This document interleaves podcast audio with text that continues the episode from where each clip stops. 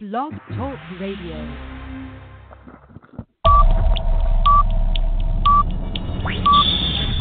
Ten,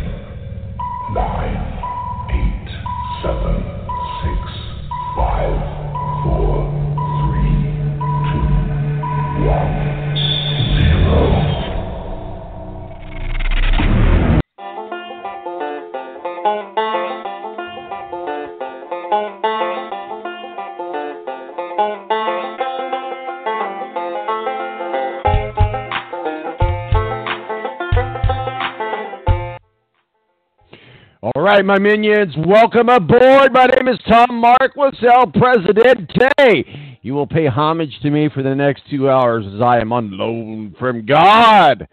Welcome aboard. We do this thing called The Balance every Saturday morning. Uh, and we break down the crazy world of sports. And we can see clearly now as we name the title of our show today. Well, we think we see pretty clearly who the college football playoff uh, scenario is. But hey, it's championship Saturday. There might be some chaos sprinkled in through there. I think Notre Dame is pretty safe. We're going to get into that with the crew here in just a minute. Rick Riggin, executive producer of the of the Balance, and Matthew Embry, uh, WB it's up all the time, but it's up in South Bend uh, in the Notre Dame flagship station. Also, we're going to have uh, Buckeye Adam on, our our world famous uh, crazy Buckeye fan that's been on with us before. Adam Jividan will be on at the bottom of the hour here. Talks a Big Ten championship, talk up them Ohio State Buckeyes against Northwestern. I didn't see that one coming. I kind of thought it was going to be Wisconsin at the beginning of the year. And then we're going to get into some NFL talk in the second hour. And Mo from the BS Sports Show is going to join us as well. So stick around. It's about to get good right here on the Balance Radio Network. 917-889-8516 is our digits.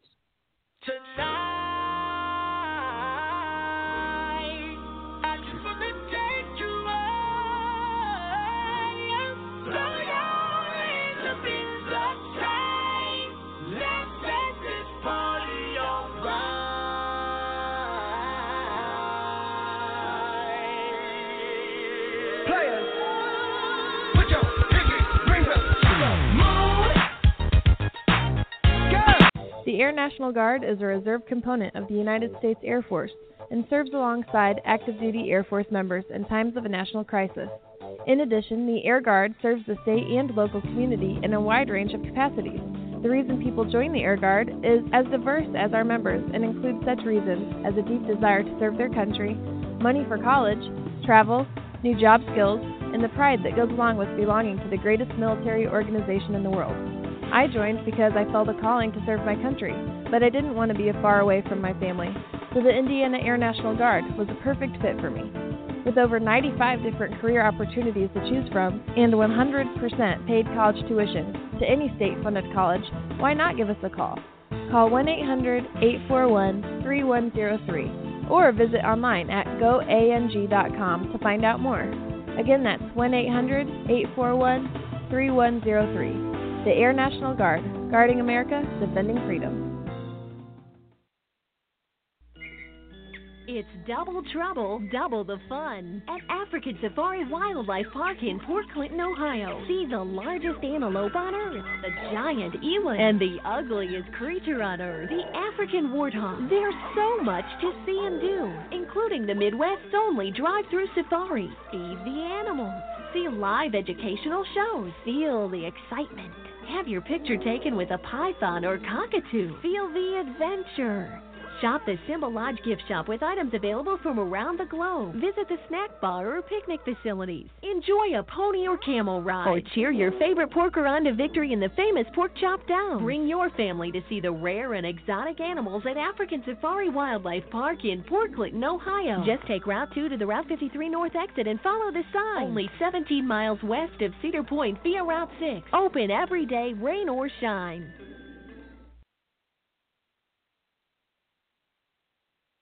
When you don't go to geico.com, car insurance can be confusing. Like Swedish techno confusing. Bark, bark, meow, meow. Dance with me, purple cow. Bark, bark, meow, meow. Ooh, you lovely cow.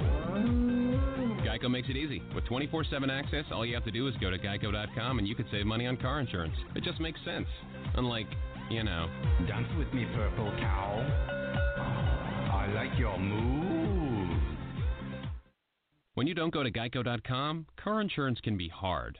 Like early 90s heavy metal hard. I'm yelling and screaming, and I'm loud.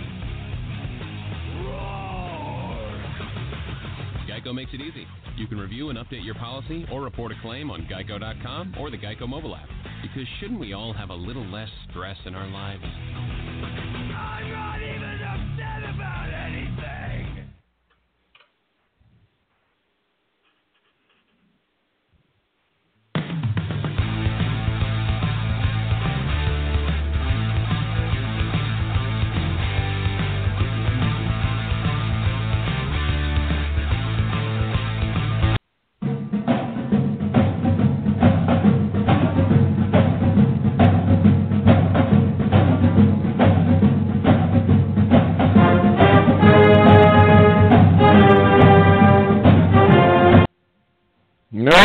Welcome back to the balance. My name is Tom Marquis, El Presidente. Time to get this thing teed off. 917-889-8516 is our digits. Let's bring in the crew. Rick Reagan, executive producer of the balance, calling the south of the border, down or almost south of the border, down in Evansville, Indiana.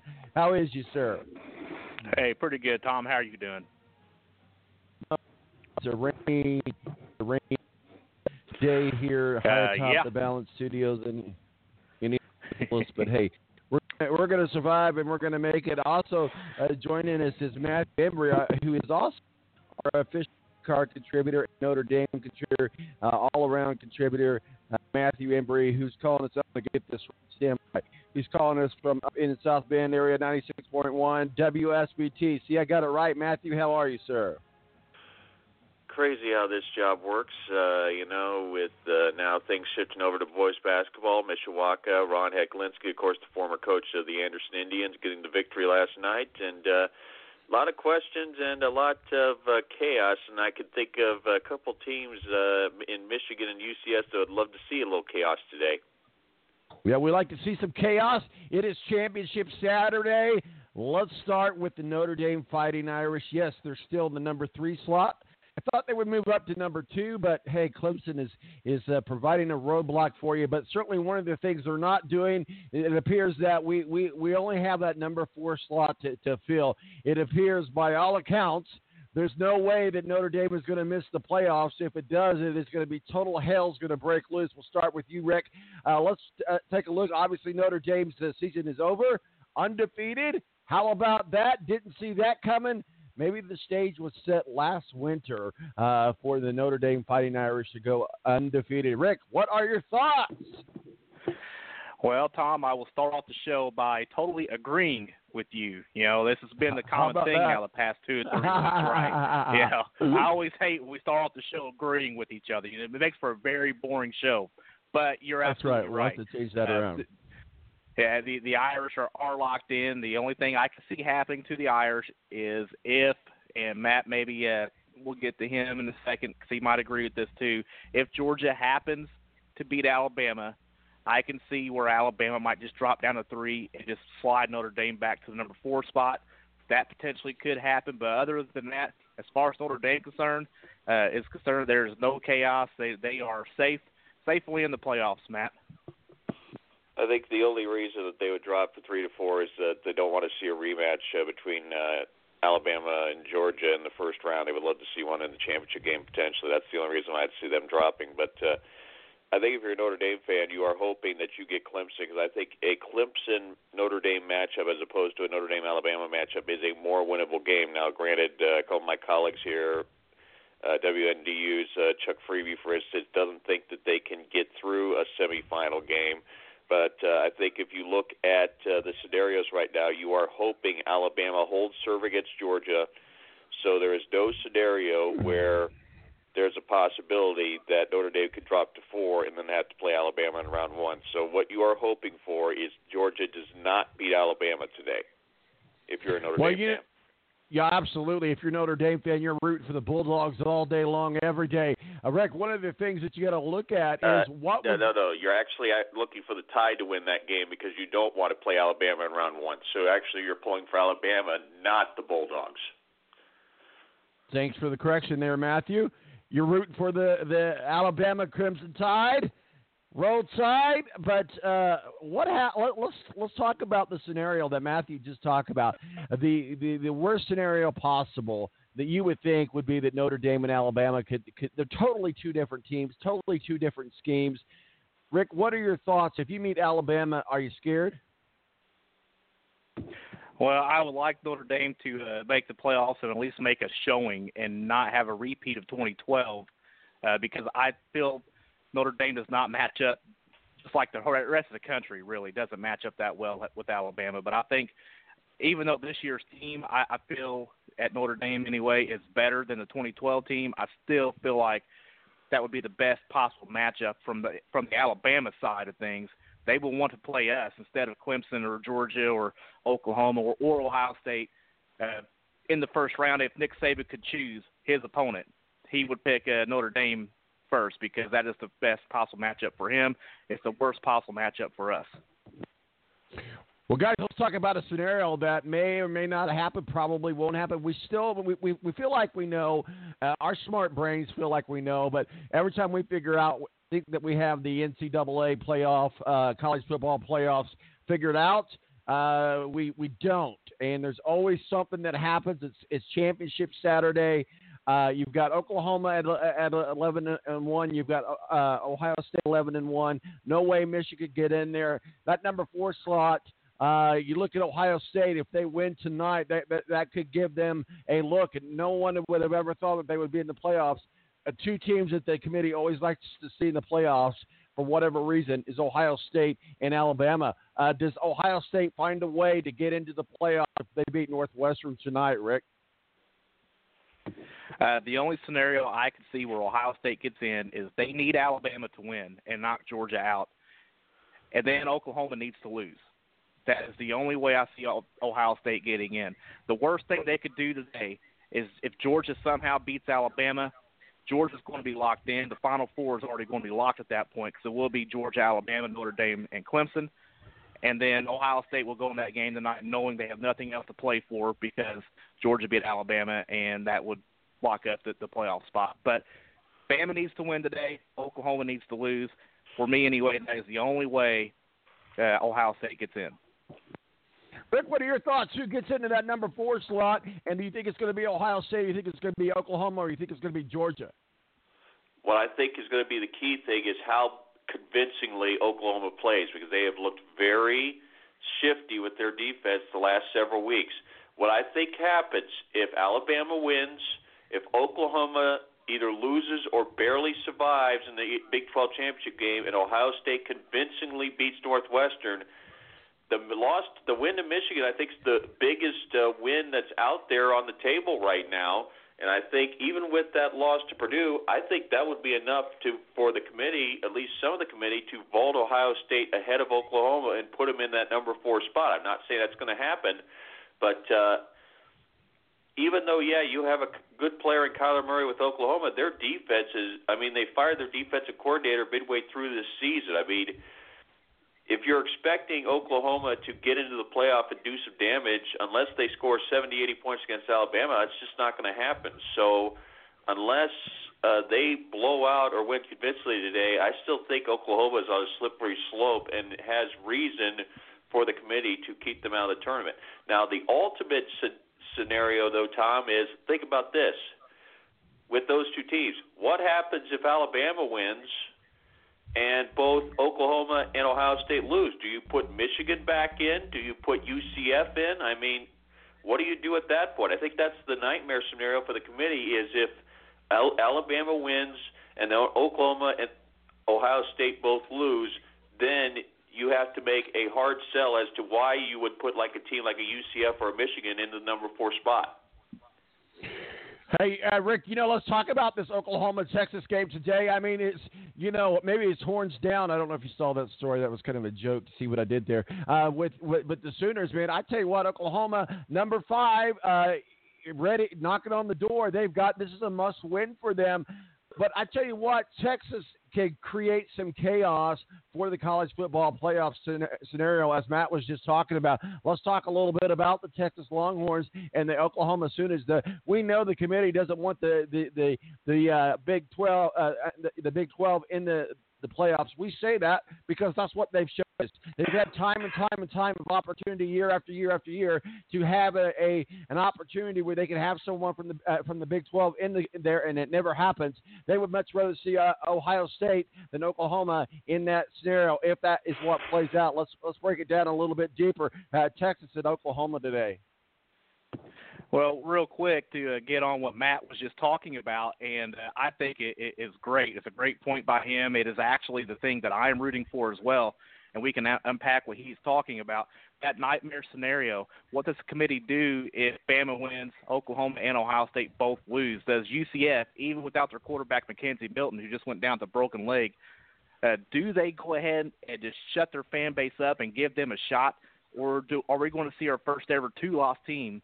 Into the uh, college football playoff if that scenario plays out. I think what Matt just brought up is probably it, it's, it's the one thing I'm rooting for today. Actually, it should be what the rest of the country should be rooting for. Since our show, we love this college football chaos. That would be the chaos that we would all be looking for today. Well, yeah, we do love chaos, don't we? Well, let's kind of go through these games. Matthew, we'll get your thoughts real quickly here on uh, number 14 against number 5, Oklahoma on paper. One would think that, that Oklahoma could win, but speaking of chaos, uh, uh, Texas can bring it. And then we'll, we'll, go into some of these other games that we got on tap today uh, as far as the, the playoff implications go, anyway. Uh, Texas and Oklahoma, Matthew, what are your thoughts? I think right now Texas uh, could find a way to put uh, the clamps on Kyler Murray. I think Oklahoma could have a problem in this game. Uh, that, like I said, their defense has looked horrendous uh, the last several weeks. I mean, you cannot keep giving up 50 points every single game and still find ways to win every single time. And I think eventually it's going to catch up to Oklahoma. It may not. With it's tough to beat a team twice during the regular season, and Texas has that uh, deal to deal with. But I think uh, looking ahead to the playoffs. Uh, unless Oklahoma can shore up their defense, at least limit teams to say in the 20s or 30s, they're going to have a hard time, uh, I think, getting into the championship game in Santa Clara. Matthew, I mean, uh, yeah, Matthew, as we go on into this Alabama game and we talk about Alabama and Georgia, huge implications uh, going on uh, here, as you, as you mentioned or alluded to earlier. All Notre Dame fans are rooting for Alabama and or and or a tie to, to win this game. Keys to the game: Alabama uh, versus Georgia. Well, obviously Georgia's defense has got to find a way to, you know, put some clamps down on either the rushing attack of Alabama or Tua Tagovailoa's dual threat ability. And then uh, Jake Fromm and the offense is going to have to have a huge day. I'd say, you know, 300, 400 yards against an Alabama defense that has been rock solid. I think it's going to take a number in that range uh, to give them any chance to get to the number of points necessary to keep up with Alabama. But I think right now the big question is if it's close, how the game plays out at the start of the second half has been the issue with teams trying to beat Alabama. The Citadel got pasted in the second half after they were tied at the half with Alabama a couple weeks ago. Same scenario happened to Auburn. If Georgia's close, can they survive that early flurry in the second half? If they can, they've got a chance. But if they can't, uh, Alabama, I think, is going to win this game, and they'll win it uh, convincingly. Rick, obviously Alabama has been a very dominant team. We we love to hate Alabama, but you got to give credit to uh, Coach Nick Saban, who's orchestrated probably the most dominated regular uh, season in SEC football. Uh, Kirby Smart is a uh, uh, uh, Nick Saban protege, if you will, and certainly they they know each other's coaching styles well. How well do you think knowing each other's coaching styles come into play when you try to get in the head of the of, of the other coach. It's like, hey, I trained him. I know what he's going to do here. I know what he's going to do here. That's what Saban's thinking, and uh, Kirby Smart's thinking, hey. I, I work for this man. I know this is what he's going to do. I know this is what he's going to do. This is a huge relationship uh, between Kirby Smart and Nick Saban. What are your thoughts? Yeah, it, it, it's a really good point, and I think that plays a huge role in this game. Actually, uh, knowing uh, what Alabama can do on, on defense, obviously, obviously, because Kirby Smart was the defensive coordinator there. Uh, well, then I think the coaching strategies and everything. to me look pretty similar. So then it comes down to talent on the field, and we see what Alabama's done against LSU, Mississippi State. Uh, they don't even let their opponents off the ground early in games. What Georgia needs to do is, is get some points on the board early. You know, maybe go toe to toe with Alabama in the first half, uh, trade some points, trade scores, or maybe don't let Tonga Tua Tagovailoa throw the ball over the yard in the first half. You know, because Alabama is going to come out and try to suffocate Jake Fromm suffocate that running game against Georgia and not even let Georgia get off the ground early. Georgia needs to avoid that to have a chance in this game. And let's not forget, um, guys, uh, Jake Fromm, uh, originally committed to Alabama, quarterback for Georgia, originally committed to Alabama. So there's that key factor as well. Uh, Matthew, when you look at the relationships between Kirby Smart and uh, Nick Saban, course, as we just mentioned, Jake Fromm was once uh, co- committed to play at Alabama. This is going to be a, a knockout, drag-out game. I think a, a, lot of people think that this is going to be probably one of the uh, best games of the season. But there again, if Alabama can fi- figure out a way to do what they've always figured out a way to do, this might be a non-issue. We might just be talking about nothing at this point, but it certainly uh, has all the makings of a great battle today again, it depends on Georgia's performance. I think we know Alabama's going to bring their A game. There's no question about that. Uh, right now, Georgia's defense, and I think for Notre Dame fans, keep in mind uh, they have to go to Athens next year to play the Bulldogs during one of the early parts of the season. So. Uh, based on the performance of Georgia the next few weeks, it gives you an idea of what Notre Dame may have to deal with uh, when they head to Athens uh, early next year. Well, they're going to be important on both sides that they win that turnover explosive uh, game that they both play force turnovers. Uh, obviously, they've got to control that. Rick, how does Georgia and Alabama control that turnover game? I think the person that, that wins that game very well could win today's uh, contest.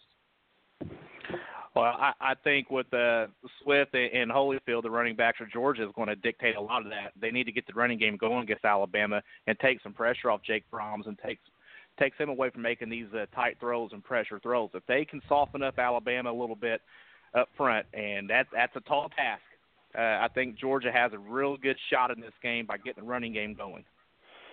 The well, other thing right now with Georgia as well is they got to avoid penalties. They cannot afford these, you know, second and long, second and twenties, third and fifteens, third and tens that's where Alabama's defense uh, goes to town. So I think right now playing a disciplined game also is going to be key for Georgia, especially you know avoiding the false starts, the holdings, and all that stuff. Uh, they cannot afford to put Jake Fromm in situations where he's got to make a big play or he's going to have to force a throw because that's where you risk the situation of turnovers, a bad throw, a possible fumble, blindside hit. I mean, there's a lot of things that go wrong there. So I think a disciplined game also is going to be key uh, if Kirby Smart's boys uh, want to have a chance. Well, and also one thing to remember about Georgia is that is a very uh, powerful tool they have. They have a very good secondary, and they have a very good scheme. Their players do a really good job of executing and disguising it on the back end.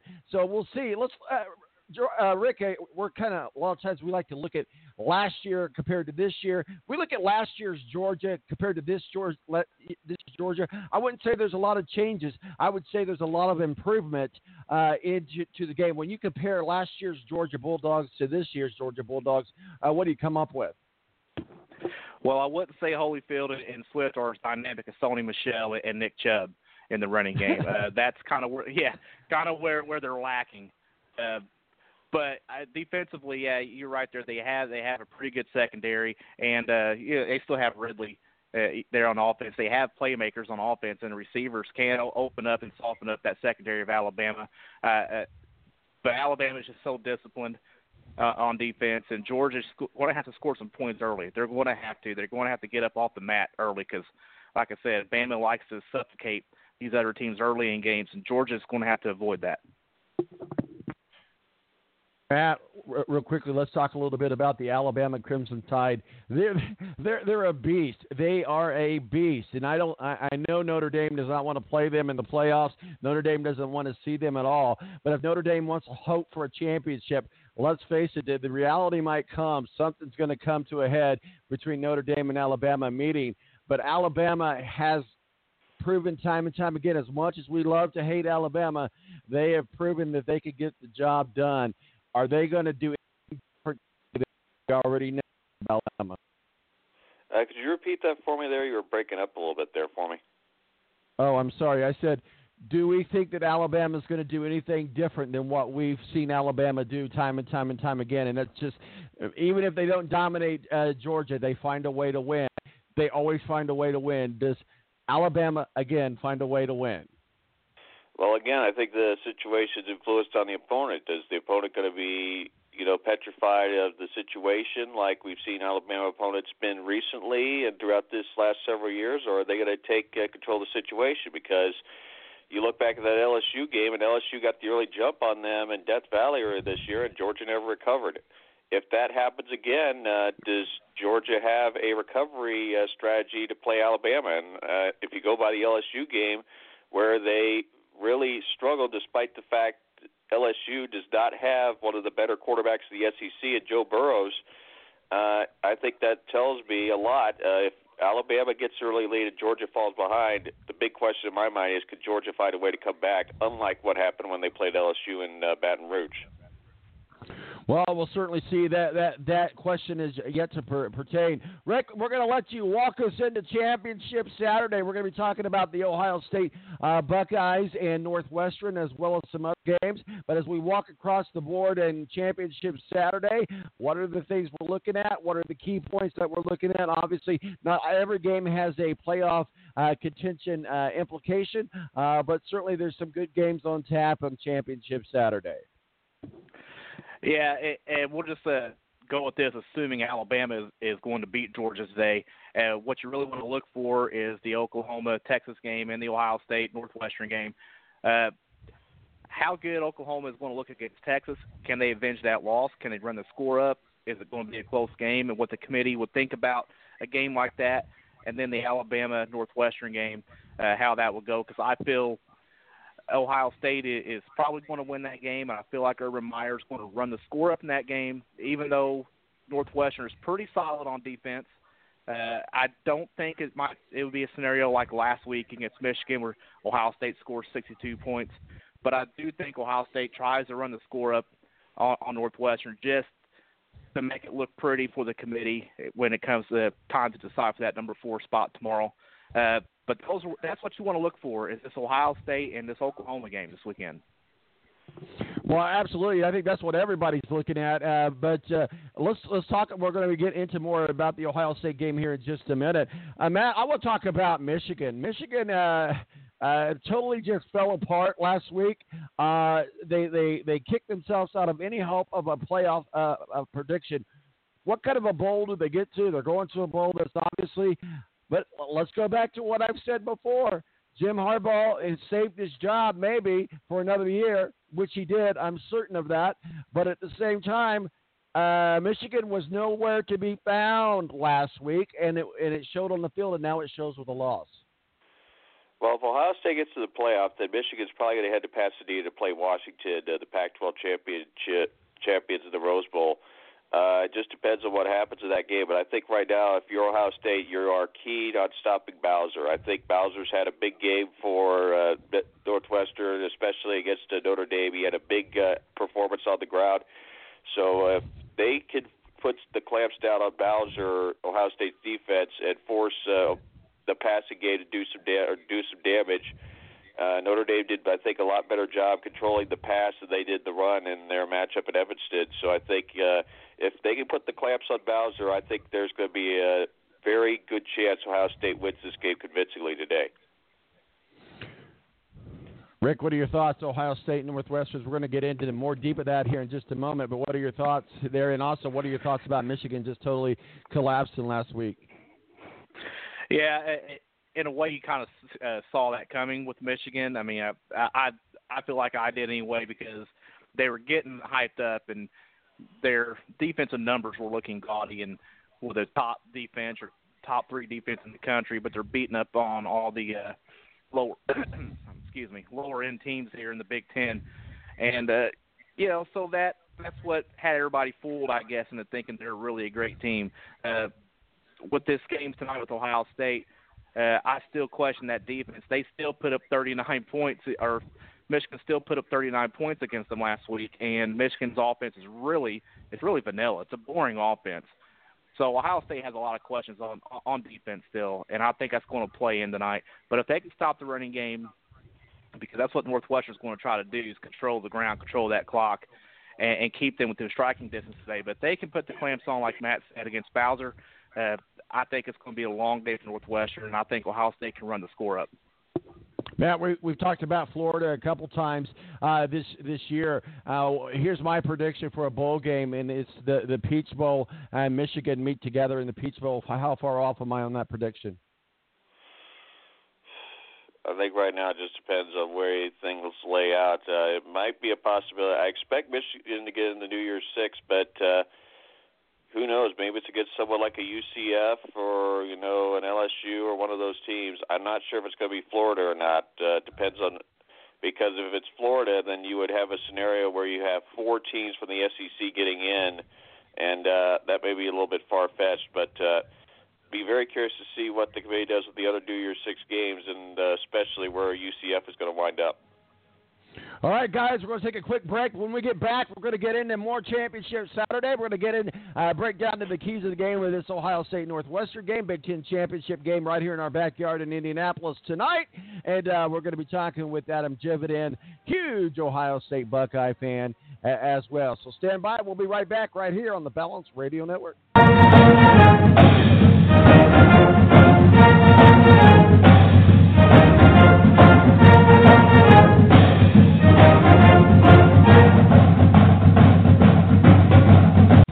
Air National Guard is a reserve component of the United States Air Force and serves alongside active duty Air Force members in times of a national crisis. In addition, the Air Guard serves the state and local community in a wide range of capacities. The reason people join the Air Guard is as diverse as our members and includes such reasons as a deep desire to serve their country, money for college, travel, new job skills, and the pride that goes along with belonging to the greatest military organization in the world. I joined because I felt a calling to serve my country, but I didn't want to be far away from my family, so the Indiana Air National Guard was a perfect fit for me. With over 95 different career opportunities to choose from and 100% paid college tuition to any state funded college, why not give us a call? Call 1 800 841 3103 or visit online at goang.com to find out more. Again, that's 1 800 841 3103. The Air National Guard, guarding America, defending freedom. It's double trouble, double the fun at African Safari Wildlife Park in Port Clinton, Ohio. See the largest antelope on Earth, the giant eland, and the ugliest creature on Earth, the African warthog. There's so much to see and do, including the Midwest's only drive-through safari. Feed the animals, see live educational shows, feel the excitement. Have your picture taken with a python or cockatoo. Feel the adventure.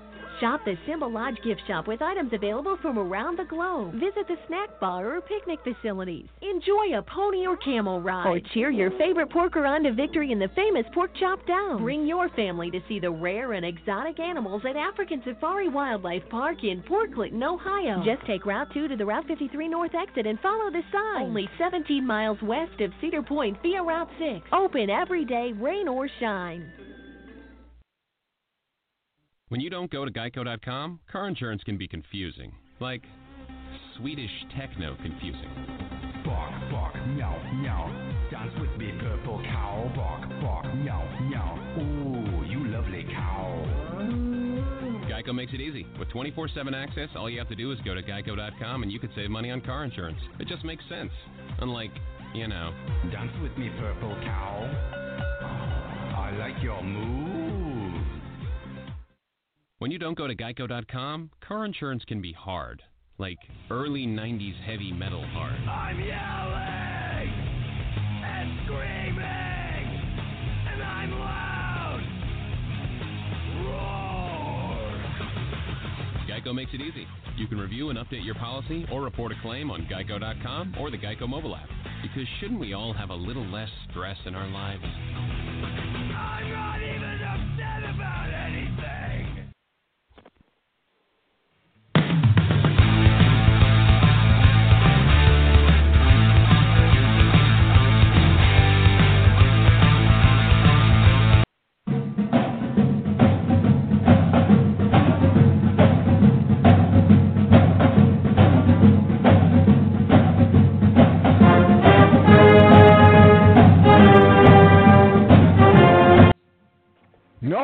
Welcome back to the Balance Half Hour in the books. 917-889-8516 is our digits. My name is Tom Marquisel, Presidente. Welcome back. We are continuing our college football conversation with the crew. Joining us also now is Adam Jividen, the world's biggest Ohio State Buckeye fan. Adam, welcome back to the Balance. How is you, sir? I'm doing good, Tom. How are you? Fantastic. Also joining us is our crew executive producer of The Balance, Rick Riggin. Uh, Rick, are you still with us, sir? That's a negative, Tom. That's a negative. That's a negative. And also joining us from up in South Bend, 96.1 WSB, uh, the flat for the Notre Dame Fighting Matthew Embry. Matthew, are you back with us, sir? And don't forget on WSBT today we have two championship games. We have the Big 12 game coming up this afternoon, or the SEC game coming up this afternoon, followed by JIP. We will join in progress the Big Big Ten matchup between the Ohio State Buckeyes and Chicago's Big Ten team, the Northwestern Wildcats. Well, let's get into this. Uh, Adam, should we should we do something called Let's Get Ready to Rumble? Adam, kind of been a, a rocky season, if you will. We we started out uh, with uh, some uh, scandal, if you will, with Urban Meyer. Uh, it, it's felt like Urban Meyer hasn't been in the picture. It's felt like Ohio State hasn't been the way they've been in the past. Uh, they found a way to get to the championship game. Do they find a way to get in the playoffs? My guess your answer is going to say yes, but hey, congratulations to the Ohio State Buckeyes getting into the Big Ten championship. I actually thought at the beginning of the season that was going to be you guys in Wisconsin. Uh, certainly here in Indianapolis, uh, it, every hotel is booked, uh, every bar is full. The atmosphere is ringing. Big Ten championship is here. Ohio State Buckeyes and Northwestern. What are your thoughts about your Ohio State Buckeyes, Adam? Uh, you know, this this was a challenging year for us. Um, the the thing that was interesting about this team is is having Urban Meyer miss those first few games. I think you're just now starting to see what's a very young roster um, start to kind of round into shape. Um, obviously, we've missed the, the, the loss of of Nick Bosa, um, and uh, who, who may be the best defensive player in all of college football. Uh, a lot of mock drafts have him going first or second, kind of depending on who's who's drafting up there at the top. Uh, so we're missing him, but but but last week to be able to beat the brakes off of uh, that team up north uh, felt real good. Um, I think our offense is not nearly being regarded at the level that it should be. You know, you hear people rant and rave about Oklahoma, um, other schools like West Virginia, the offense that Alabama's put on the field, but um, you know, Dwayne Haskins leads the number two um, offensive attack in the country uh, and has done so against some pretty good defenses. Um, do I think we get in the playoffs? Uh, I don't know.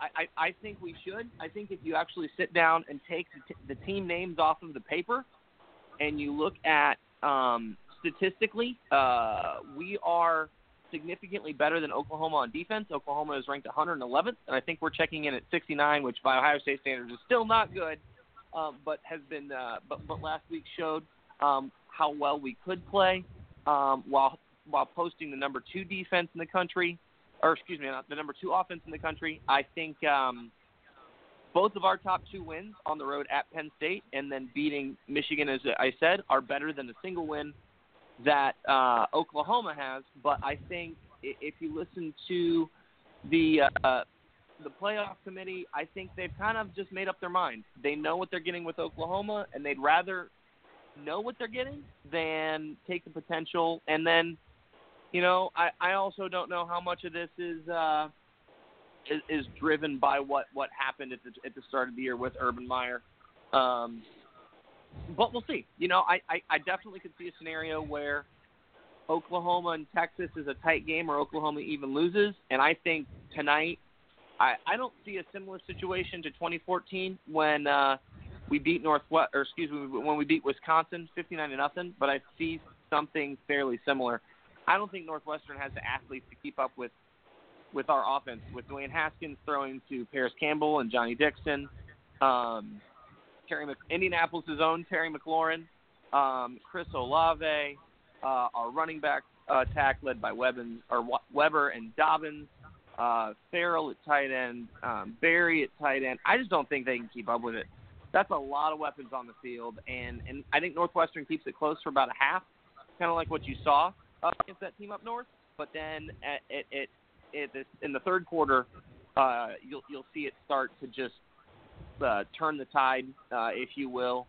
And I, I, I could see a, a scenario where we post like a 21, 28 point quarter um, in the third quarter and just completely outpace Northwestern, winning handily.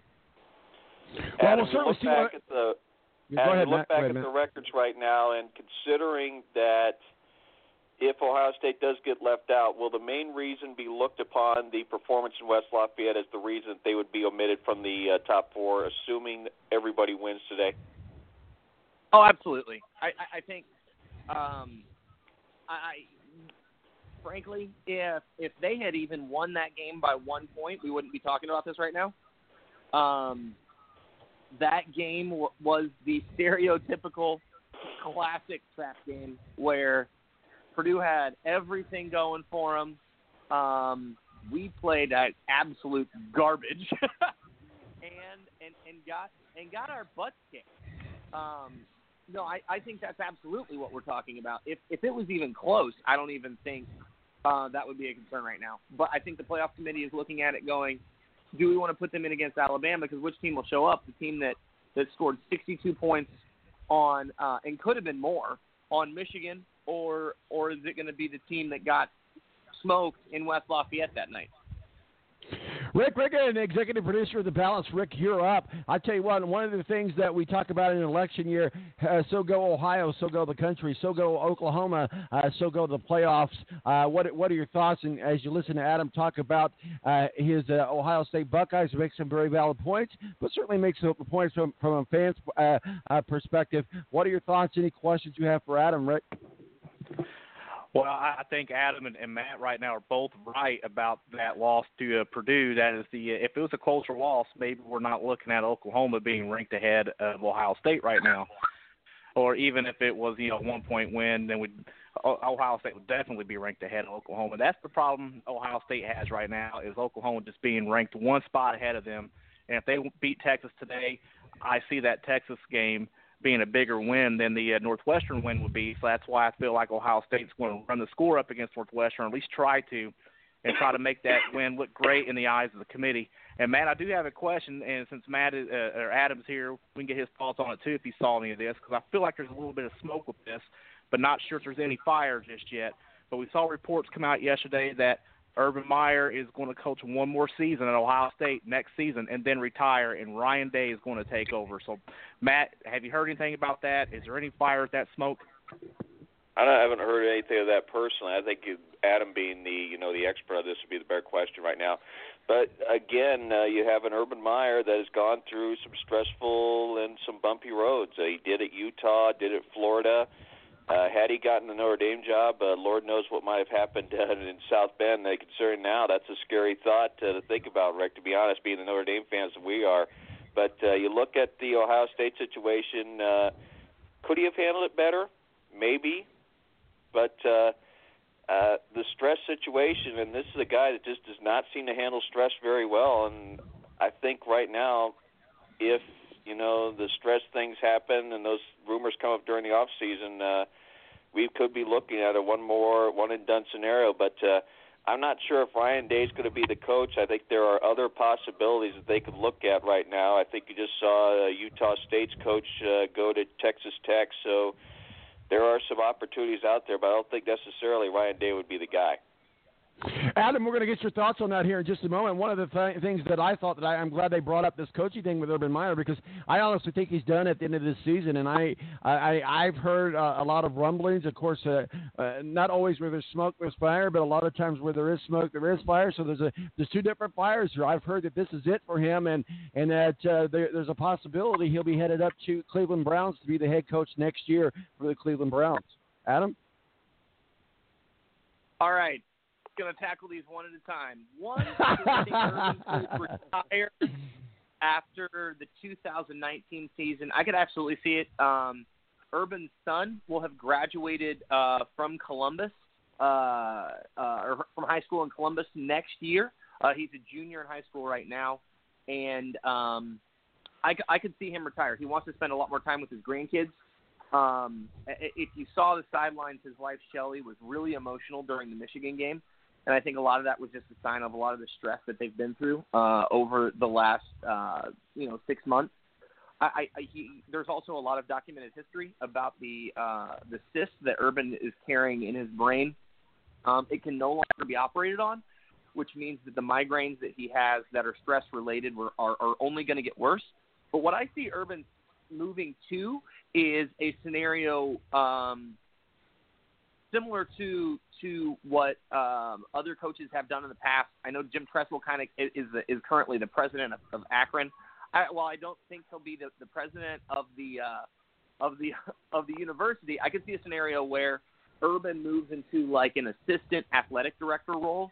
Um, Gene Smith is getting close to retirement himself, and I could see Urban stepping in there and being able to help promote the football team and work with the football team.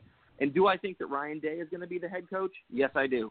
Um, word came out um, from the Columbus Dispatch yesterday that Ryan Day was set to is set to receive a significant um, raise, uh, essentially to be that coach in waiting. He was incredibly impressive during uh, the, the the three game slate that that he uh, uh, when he was the interim coach, and a lot of the young coaches that are with him um, and a lot of the former players absolutely love him. I know for a fact um, in his press conferences, um, wide receivers coach Brian Hartline, a former Ohio State um, player and receiver for the Miami Dolphins, um, talked about Day's um, the, the, the offense that Day runs, the way that Day loves getting uh, tons of people involved. James Laurinaitis on his radio show in Columbus, former um, All American and uh, middle linebacker uh, for the St. Louis Rams, has gone on record saying that if Ryan Day were the head coach, he would love an opportunity to coach the linebackers. Uh, I, I think you're going to see a youth movement in Columbus, led by a lot of potential superstar coaches um, by Ryan Day within the next two years, with Urban Meyer still with uh, the university, but in a situation where it's more of an administrative um, and fundraising role and less of an on-field role, but still having that presence, which obviously is always great for recruiting. Do I think he goes to the Cleveland Browns? My Cleveland Browns, led by Baker Mayfield, which, by the way, Rick, I don't think I called Baker to be stud back during the draft. Um, he did. I do I remember that. he Yes, he did. Cleveland? I'm loving I Baker think- Mayfield I in think he Cleveland goes- right now. I'm loving it. I mean, I, I think he's a perfect fit, perfect for that city. Just his mentality, uh, you know, that go get him attitude that he has. He's highly competitive. I think he's perfect for Cleveland. I'm loving it so far. Only as a special advisor to me. I think if the if, if he's having migraines now, just imagine. I mean, it's even more stressful in the NFL. So I just don't think that would be the best decision. I mean, we've seen other college coaches have somewhat of success, and then we saw Chip Kelly have an absolute disaster with the 49ers. So maybe as a special advisor, or something like that, I don't know. But uh, head coach of the Browns, uh, I think that would be a very poor decision uh, for Urban Meyer. Well, let's have one more thought. We'll get from Adam, and then we'll get into to these bowl predictions uh, in the few minutes that we have left in this uh, uh, college football segment before we move on to some NFL talk. Uh, but uh, uh, Adam, well, start with you. You guys, you guys win today. You think you're going to be in the playoffs, but if Georgia beats Alabama. Or if Oklahoma beats Texas, it's going to be, I would say, impossible for you, even if you win, for you to get into the playoffs. I I would agree. I think uh, I think if if the only scenario where uh, if Oklahoma wins is if Oklahoma wins in a very very close like one point game and we do a repeat performance of 2014. Um, it would have to be something similar to I wouldn't say 59 to nothing because that was ridiculous. I was in I was in the stands for that game and even when it was happening everybody was in shock that it was happening. Um, it would have to be almost like a 49 to 14 type victory um, to even to even sniff the playoff. Um, but I do think that we win tonight um, pretty handily. I think uh, Dwayne Haskins throws for somewhere around 350 yards. Uh, I think uh, I think Terry McLaurin's going to show out for his last uh, uh, second, you know, second to last, possible second, uh, third to last college football game here in front of his hometown Um, I've actually seen uh, several Terry McLaurin jerseys around town um, uh, from his uh, from his close friends and family uh, while I was out. But uh, I, I think I think we win pretty pretty handily tonight. Well, let's uh, going to go on the assumption, and, and certainly don't want to be the rain on the parade, but it just seems like there's a lot of obstacles for you to get in the playoffs. I'm assuming that you're not, but you might. Uh, I hope that you do. If you do, we hope that, that the best of luck to you. But if not, I think a very logical place for you guys to land would be Rose Bowl. Ironically enough, it's presented by Northwestern Mutual. Uh, but uh, and you take on Washington in the Rose Bowl on New Year's Day. Uh, not a bad uh, uh, secondary prize, if you will. No, no, not at all. You know, we had the we had the the, the game last year against USC.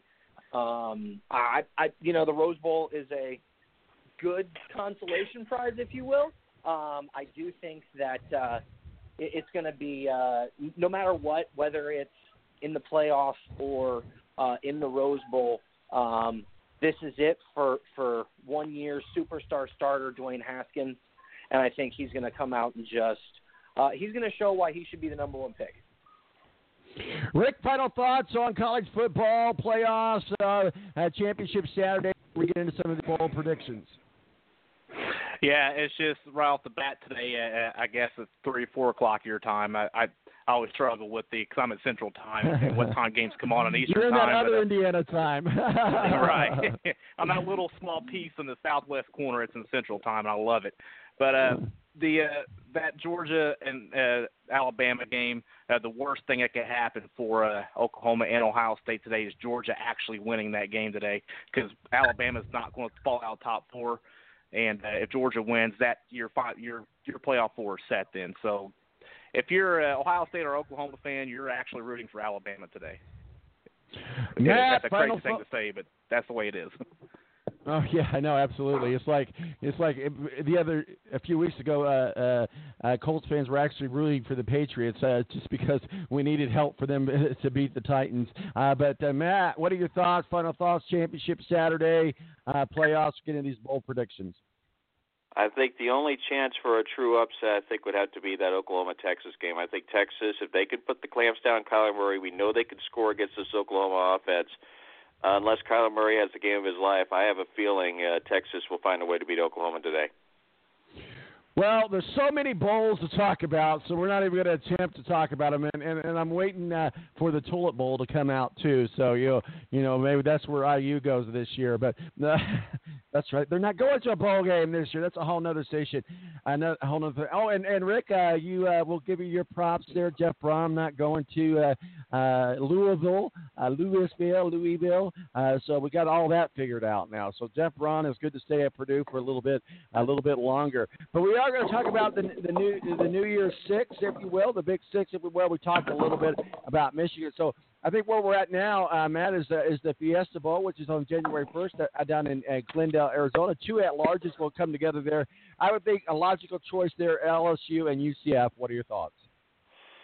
Well, UCF's got to end up somewhere. And remember, Fiesta Bowl, that's where Boise State made their uh, name. Uh, certainly, a couple others have had some decent runs there in the past as well. So, uh, and UCF has won that game when uh, Blake Bortles played against uh, Baylor. So they have a history there.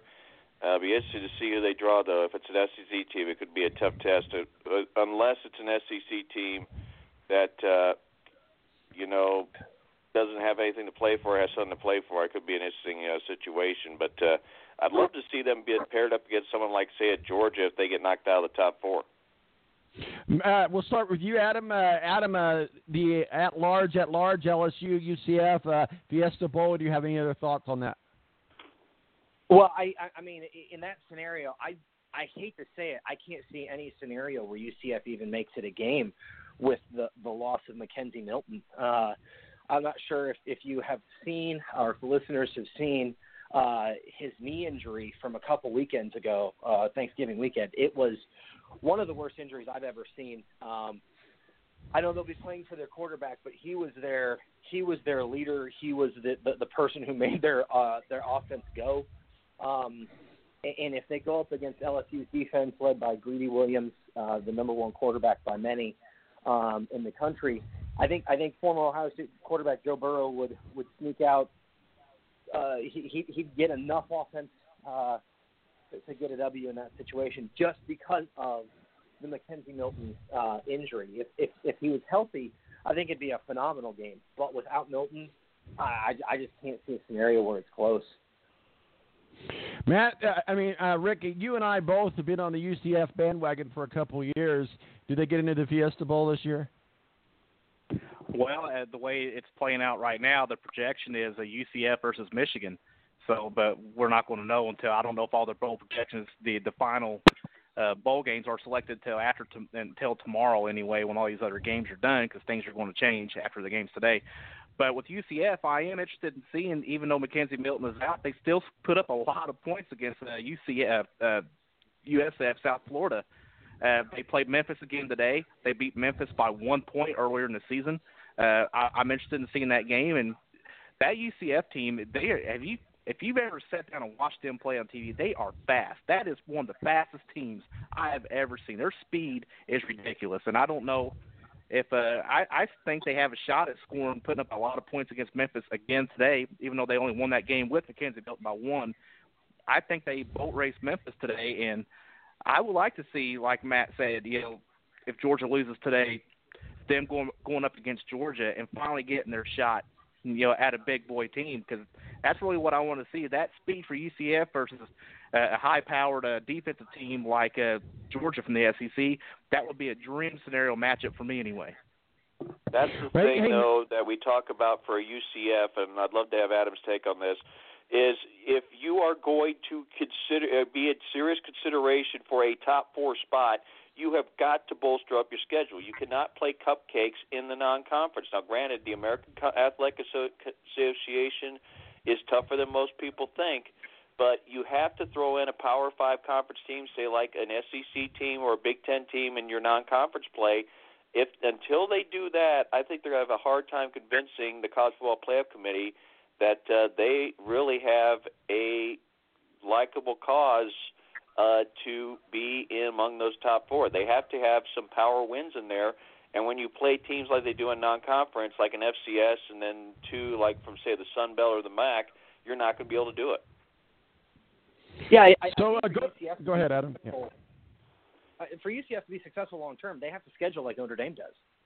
I, I mean, Notre Dame, while this year uh, the schedule turned out to be lighter than the past due to some of the unforeseen just uh, fall offs by programs, you know, like Florida State, for example. They're usually a, a juggernaut every year, a powerhouse every year, and this year has been, the last two years have been a struggle for them. But I mean, UCF and these smaller schools, if they want to be taken seriously, they have to look at Notre Dame the way that they schedule, um, where every week it is a it's a known commodity that Notre Dame plays. Um, because uh, even even without some of those teams being as good as they are in the past, you know, people look down at Notre Dame's record and they're seeing wins over Stanford and Florida State and USC and these these known powerhouses or or, or you know solid programs that's what has to happen. Um, now, obviously, they they have the ability to schedule whoever they want since they're independent, and UCF can't. But they have to stack that non-conference as best as humanly possible. So let's let's get into uh, we got one here. Uh, we were about Georgia. We were talking about the SEC, so might as well talk about the SEC versus the Big 12. That's the Sugar Bowl. Uh, that's down in New Orleans. It's the Big Easy. A lot of people think that's a Georgia Texas matchup. We'll start with you, Rick. Yeah, it's just uh, how everything plays out this weekend. But uh, if that's a, the the matchup ends up being Georgia and Texas, I actually think Georgia matches up better with Texas than they actually do with UCF without McKenzie Milton. As crazy as that is the thing, I don't think that'd be much of a game. I think Georgia will roll over Texas. Uh, so I'm kind of just rooting for this Georgia UCF thing right now that everybody just brought up and got me all excited about. Playing well, with your like emotions. Say with uh, Georgia and with Texas, uh, can they play defense against an SEC power team? And unfortunately, I think the answer to that, just like it would be if this was Oklahoma against Georgia, is a clear and defined no, they can't. So I think if it's uh, Georgia Texas, I think Georgia wins this game by a bunch. You guys, a lot of people think Oklahoma's going to make it into the playoffs in that number four slot. We'll see what happens. If that happens, that's Alabama and Oklahoma in the Cotton Bowl uh, down in in Arlington. Uh, Matt, we'll start with you. What are your thoughts on that? Unless Kyler Murray has the game of his life, and I just don't think even that's not going to be enough. Uh, Oklahoma's lack of defense just is as scary, and it's a huge red flag. Uh, if you fire your defensive coordinator midway through the season, and then you expect to stop a team like Alabama, that would be like me uh, challenging Usain Bolt to a 100 meter dash, uh, Tom. I'm not going to win.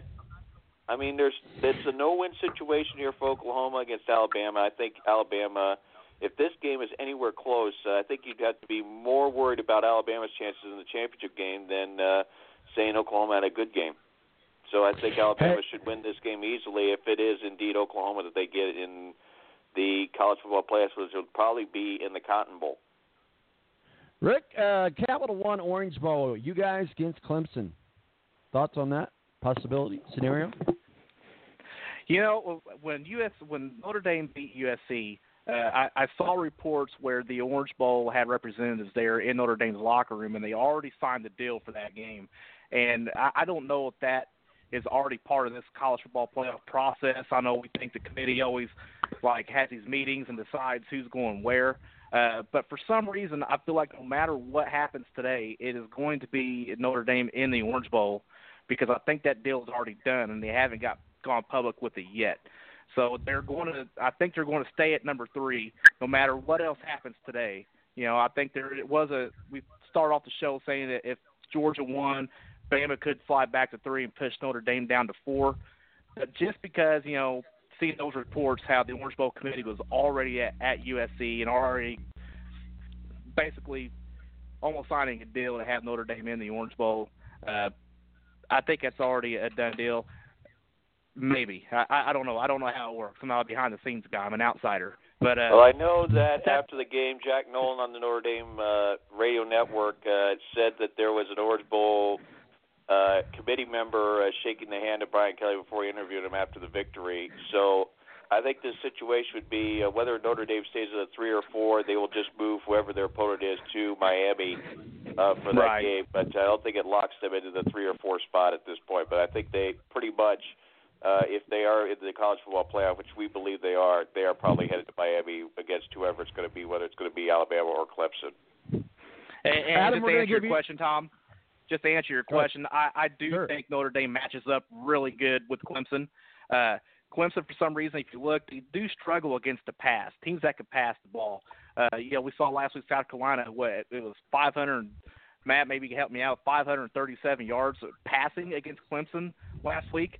Uh, Well, the thing is, though, Rick, with the common opponent, the fact that Clemson had their pause with Syracuse and Notre Dame beat Syracuse convincingly, that is what I believe is the tell that Notre Dame has a significant chance. Now, I'm not going to say they're going to win, but I will say they have a very legitimate chance to put a loss on Clemson.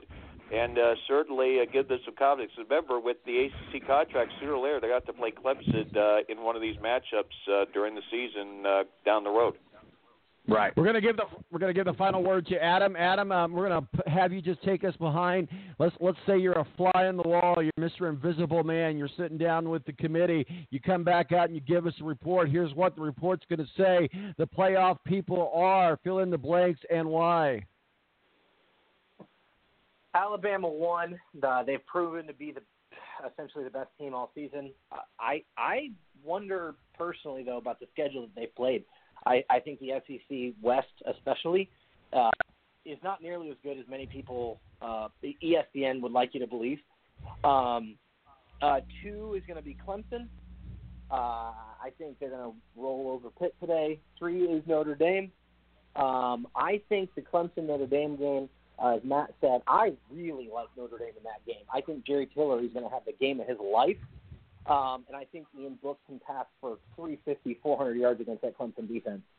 Um, and lastly, uh, I think Tom Herman, uh, despite the fact that he's been a uh, a thorn in our side this season, pulls the upset on Oklahoma. I think Ohio State slides into the four spot, and we have a rematch of the 2014 Ohio State Alabama game. Uh, that was an instant classic. Well, we'll absolutely see. We're going to be glued to it. I'm unfortunately going to miss most of the games this afternoon as I have a company Christmas party uh, today. But hey, nonetheless, we'll see what happens in that number four slot. We'll we'll be glued to it. We're going to get into the NFL talk real quickly, guys. Uh, I don't know if you've heard the from Kansas City. Uh, they've released Kareem Hunt. Apparently, he lied about beating up a woman there in Cleveland. Ironically, there, uh, Adam. Uh, so, you guys have any thoughts on that before we take a break and go into? Um,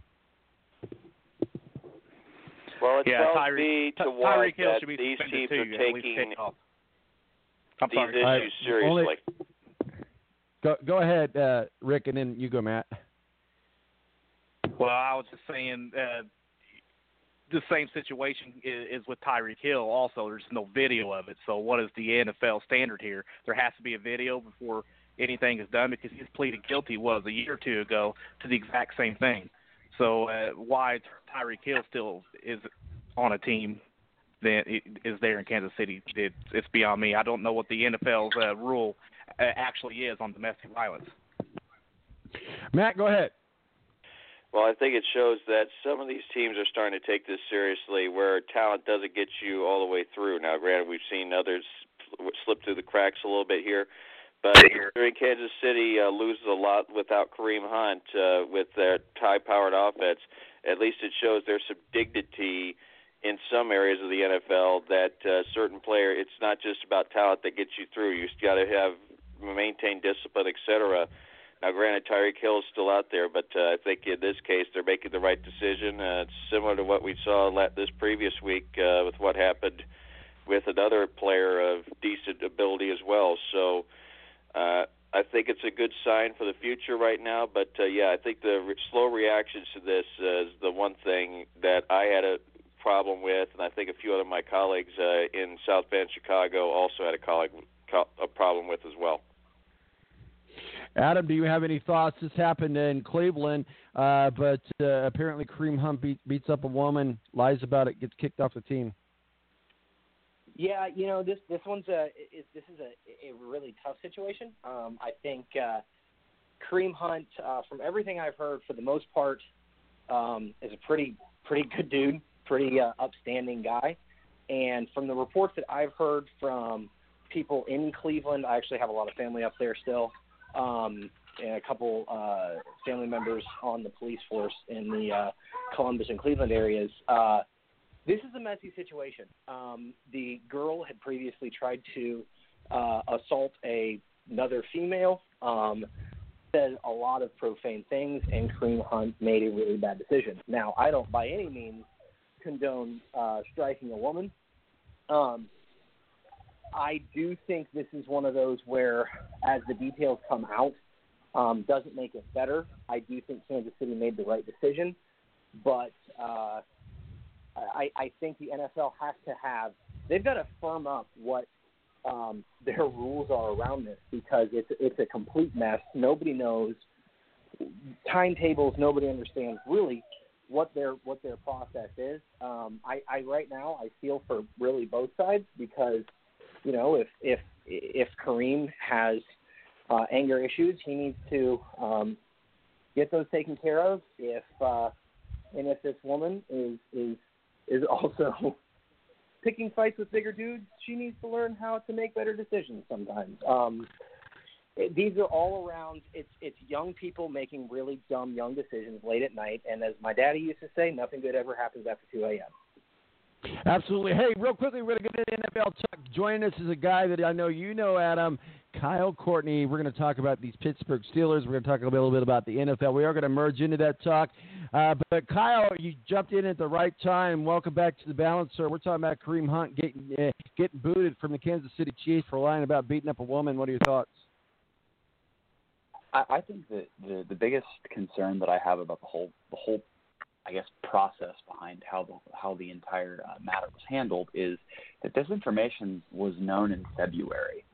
Um, you, you would think that in what we would consider a post Ray Rice world at this point, that when there is when there is video evidence of something, while it is while they obviously t- took some effort to to uh, reach out to the hotel and try and receive the footage, reached out to the Cleveland Police Department to try and receive the footage, and said, "Oh, we didn't get any of it." It's I, I think it's just consistently embarrassing that a a, a news organization like TMZ has more ability and clout and uh, desire to obtain that information than than the NFL because quite honestly if the information gets out and they can at least contain it then it looks makes them look like they're actually trying to fix the problem if in February they were fixing it.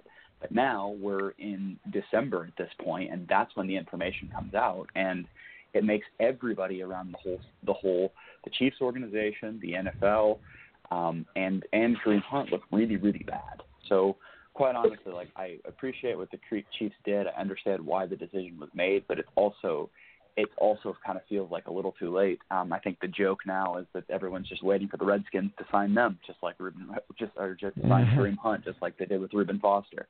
But I think that there's there's a whole lot of, as Adam was pointing out, there's a whole lot that, that people need to do in order to to really fix this. This is a 14 billion dollar company. Like you should at least have a centralized focus of how you handle these types of situations, which it seems are becoming more and more active. Um, just to, to to put a to put a cap on all of that. Well, we're over, we're over on a break. We've got to take a break. Adam and Rick, are you going to stick around for NFL? I can stick around Uh, for a little bit. I got to get going. All right, go get your hair cut. yes, sir. All right. My name's Tom Mark El Presidente. Myself, uh, Adam Jividen, and Kyle Courtney will be back. We're going to talk some NFL talk, talk about the Browns, the Baker Mayfield. I'm not allowed to push buttons. Uh, Baker Mayfield and, and the and the Browns and uh, the Pittsburgh Steelers uh, without the bell. We'll see what happens right here on the Balance Radio Network. Players,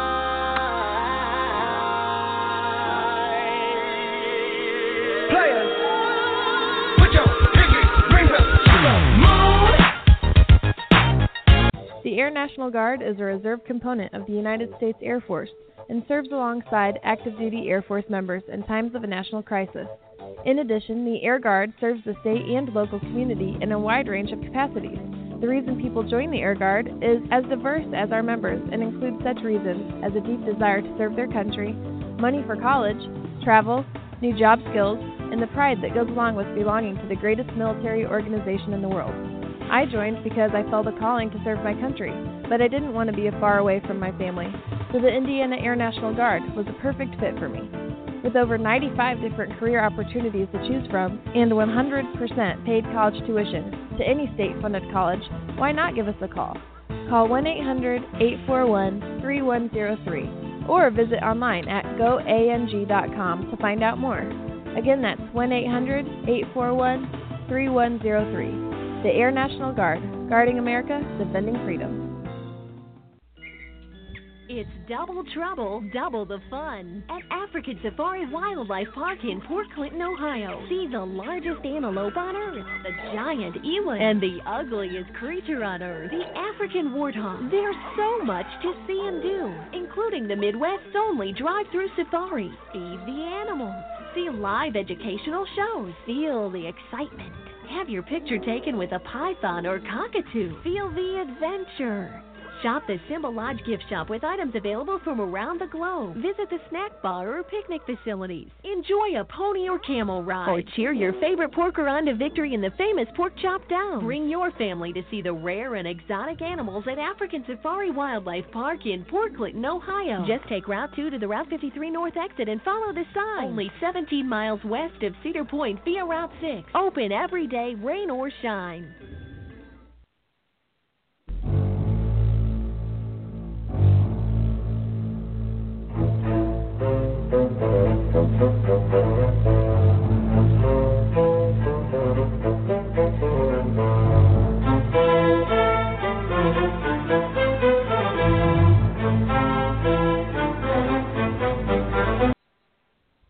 Welcome back to the Balance. One hour in the book. Thanks to Matthew Embry, Rick uh, Riggin, and Adam Jividen joining us for some college football talk. Jumping on now is Mr. Kyle Courtney, the one, the only big Steelers fan. We go into Week 12. Steelers are looking at a, a, a Kyle. Steelers are looking at a completely different season now than what they were at the beginning of the season. What turned around? What happened? And I don't know that you guys really uh, know that Bell didn't even show up this year. Yeah, um, I think that the, the the team kind of started off one, two, and one, um, and and as a result, there was a lot of panic in Pittsburgh, as there often is when there's any sign of discourse within uh, within the team. But uh, they did what they've done the past few years and went on a fairly significant winning streak. Um, I think in Tomlin's last three seasons, he's had a six-game winning streak, a five-game winning streak, and a seven-game winning streak. So it's been they've they've seen these pretty consistent streaks that have that have uh, kind of built them or dug them out of the mud a little bit. Uh, their their offense has been pretty good. Um, there's they probably are are still underperforming a little bit, probably more than they could. Um, James Conner was a welcome addition to the team. I think the the issues surrounding whether or not Bell was going to show up started to go away after about week four or five when Conner was showing he could be the guy in the backfield. Uh, Juju Smith-Schuster took a huge jump um, in it, with his second year, as as people were hoping he would. Uh, Antonio Brown has actually had uh, what would con- people would consider kind of a a um, and a low season for himself. He hasn't had near the amount of targets and and uh, and uh, catches that people are used to seeing him have. People are really trying to take him out of game, but he's still getting touchdowns. I think he's he's tied in the NFL right now with the with the wide receiver touchdowns, pass catcher touchdowns with like Eric Ebron, who's been uh, playing out of his mind, and several and a couple of other people. But he's he the, the team is playing really really well, but it all really kind of falls on Ben's back. Uh, the defense has played significantly better. I think still uh, having not having uh, Ryan Shazier in the middle of the field uh, people were a little bit worried about what that was going to look like, and they've really shored up their run defense. So the last couple of weeks, not so much uh, that Stephon Tuitt has been hurt uh, on their defensive line, but they've they've played really, really well. Uh, that being said, they have a really tough stretch here uh, for the end of the season. They have uh, the Chargers on Sunday night. They have uh, the Patriots a couple weeks later, and then the Saints the week after that. So they do play Oakland and uh, and Cincinnati to kind of end their season. But but that's three very very tough games in a in an AFC division that is getting closer and closer at the top. So I would not be surprised to see them with a two seed. I would not be surprised to see them with a four seed. But I, I don't think at this point the Ravens are going to be able to catch them in the uh, in the AFC North. Um, I'm actually really happy that that uh, we've that the, the Steelers have played uh, the Browns early on because they are looking like a team that is starting to kind of become the team that people thought they were going to be, as I'm sure Adam will attest to. Uh, but I'm I'm really excited about what the Steelers look like this season. Uh, I will be honest and say that I will not be shocked if in two years from now the Browns kind of become the toast of the AFC North. Well, and we'll see how that plays out. And you know, Connor, thank you for the uh, re- recommendation early on about who to pick up on fantasy football. he's uh, he's paid off on that. Adam, I know you're a Cleveland Browns uh, guy. Obviously, your Cleveland Browns goes against the Texans. Uh, I'm going to root for the Browns tomorrow. They looked good last week against the Bengals. Obviously, we know we could say it was just the Bengals, but a win is a win is a win. Liking Baker Mayfield and this Nick uh, uh, Nick Chubb. Uh, team up. Uh, they they seem to be doing well together. Uh, Baker's doing well. Everything uh, seems to be uh, firing on all cylinders. Unfortunately, it's happening happening late. I do agree with uh, Kyle. You guys keep going in the right direction. Get yourself a coach. You might be turning things around there. It may no longer be the mistake on the lake. Adam, what are your thoughts? Your Cleveland Browns. Last week's game against the Bengals. This week's game against the Texans. Yeah, last week, you know, against the Bengals, we raced out to 35 points early in the third quarter and then just kind of let up off the gas. I think we see that a lot from young teams. Um, could have been a lot worse for Cincinnati if uh, if we if we wouldn't have tried to essentially slow the game or, or you know shorten the length of the game, uh, limit any potential big plays um, or big mistakes.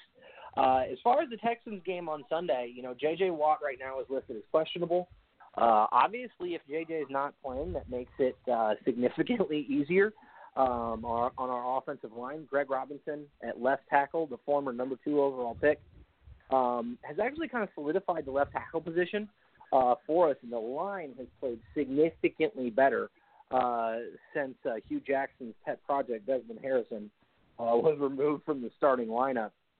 Uh, you know, I think that the team um, plays now with the, the, the kind of swagger and chip on their shoulder that Baker has.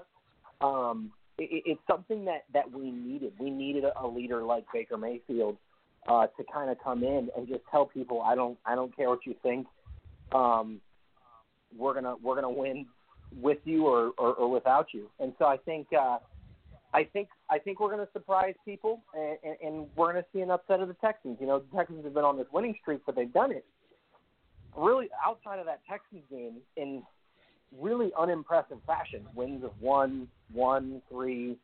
Um, so I, I, I could see a scenario where uh, I think I think the Texans get out early, um, and Baker brings us back, and we have a, a scenario where Baker um, is, is engineering a fourth quarter comeback and and and pulls out the win. Uh, I, I definitely think uh, this is also going to be a big game where we see some of our um, bigger players step up. I think Nick Chubb's going to have a good game. I think Jarvis Landry is going to have a good game. I think David and Njoku could have a big game, and I would see one to two game-changing plays from uh, number 95, Myles Garrett, um, continuing to continue his ascension up the, uh, the the the best defensive ends in the NFL list. Well, I know we only got uh, you guys here for a couple more minutes, but I do want to get into the conversation about uh, the Indianapolis Colts. Let's let's uh, not deny the fact. Yes, uh, in full in full disclosure, and they're my favorite team. They're my team, the Indianapolis Colts. I support them, win or lose. But you got to be on the train. You got to get on the bandwagon right now with these Indianapolis Colts. Even though uh, the reality is that Andrew Luck will not win the MVP, certainly in the discussions, he's certainly come back. The Colts are back. They've got they're playing a very banged up, that confused, the disoriented uh, Jacksonville Jaguars.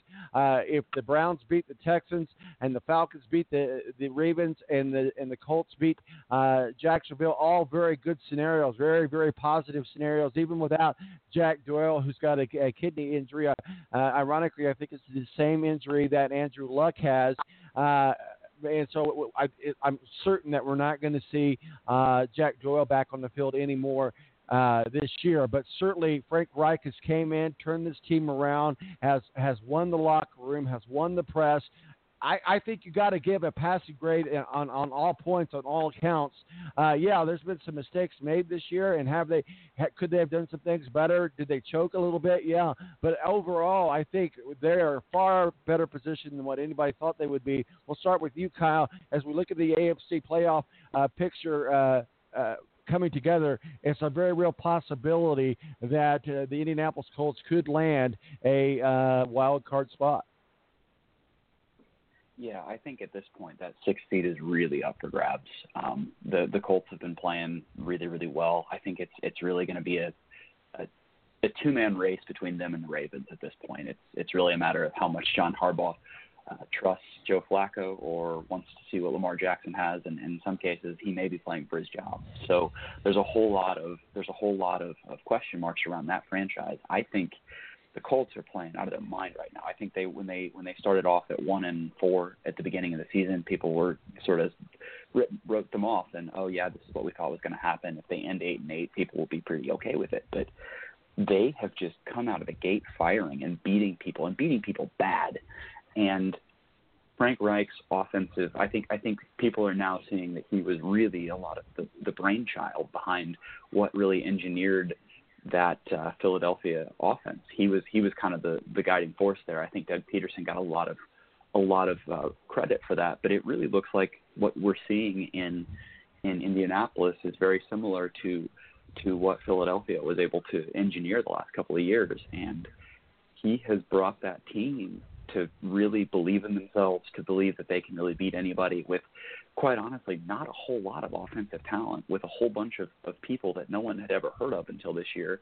Um, that he made Eric Ebron relevant again after being such a such a complete bust in Detroit. Uh, T.Y. Hilton is actually having back-to-back consistent games. They have a bunch of, of no-name receivers and no-name uh, running backs who are consistently getting them getting them uh, points and making big plays at big moments. It's really impressive to watch, and I would not be surprised to see them get into the sixth seed and be a dangerous out uh, as, as if if they're in, able to get into the playoffs. I think that people are going to be a little bit worried about uh, the Colts. Well, I we just one step at a time, one game at a time. Adam Jividen, what are your thoughts? The AFC playoff picture as it's shaping up now. You still can't outrule the, the the New England Patriots, even though they haven't been playing the way that we expect the New England Patriots to play. But they are again winning games and and checking off boxes in the AFC as well. AFC South uh, right now it appears that it belongs to the Texans, but a loss to the Browns tomorrow, an, an Indianapolis win. A you know, there's a lot of scenarios here that that could uh, tighten that race in the AFC South. Of course, the AFC North, you, you you you lie in there. We look at the Ravens, we look at the Steelers. As we look at this AFC playoff picture beginning to take form, what are your thoughts?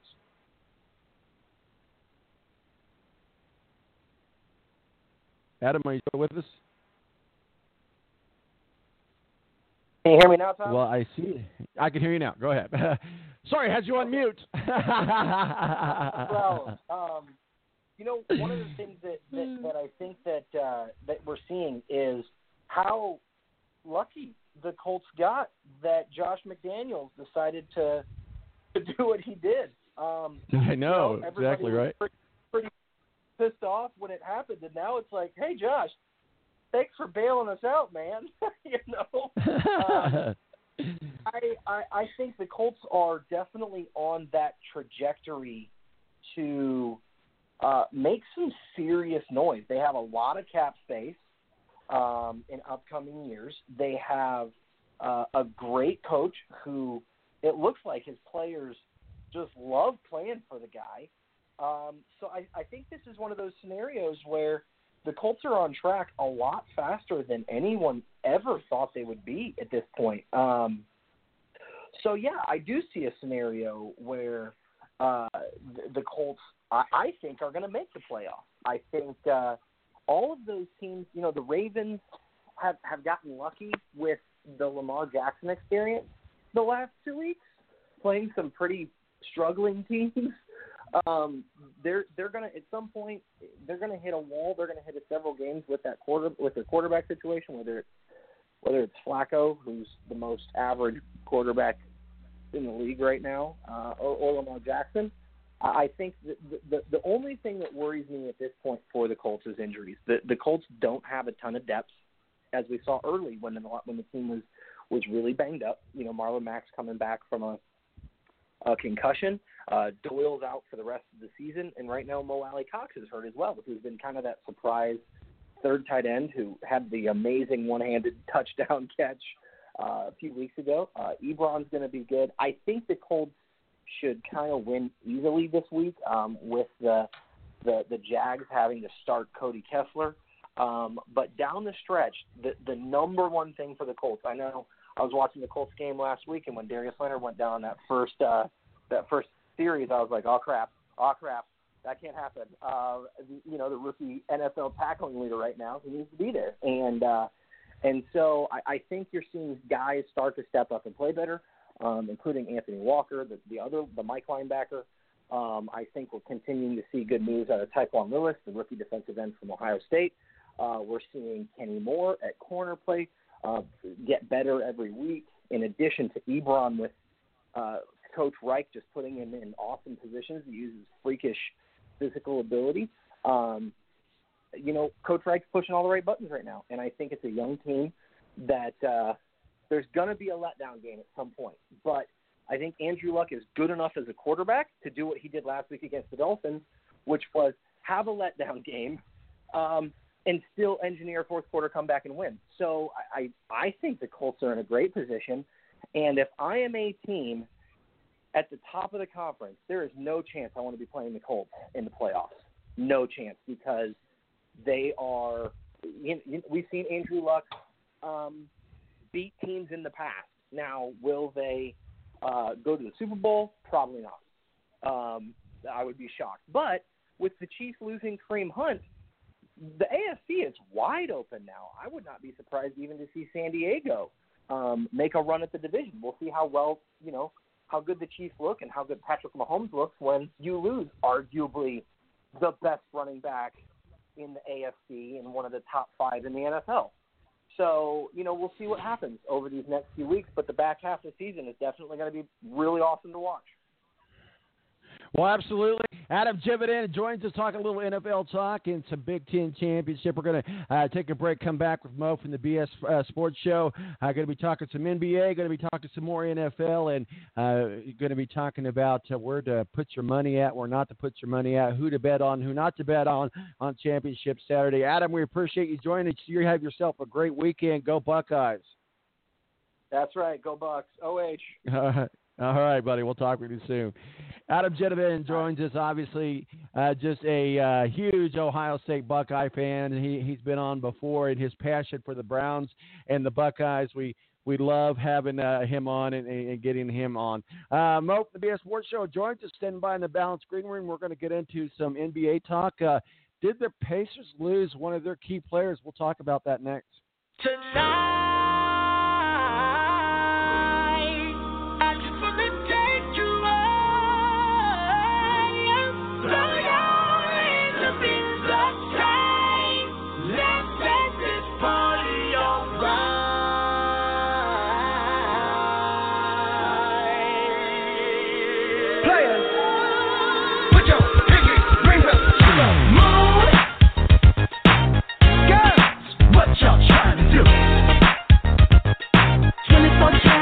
The Air National Guard is a reserve component of the United States Air Force and serves alongside active duty Air Force members in times of a national crisis.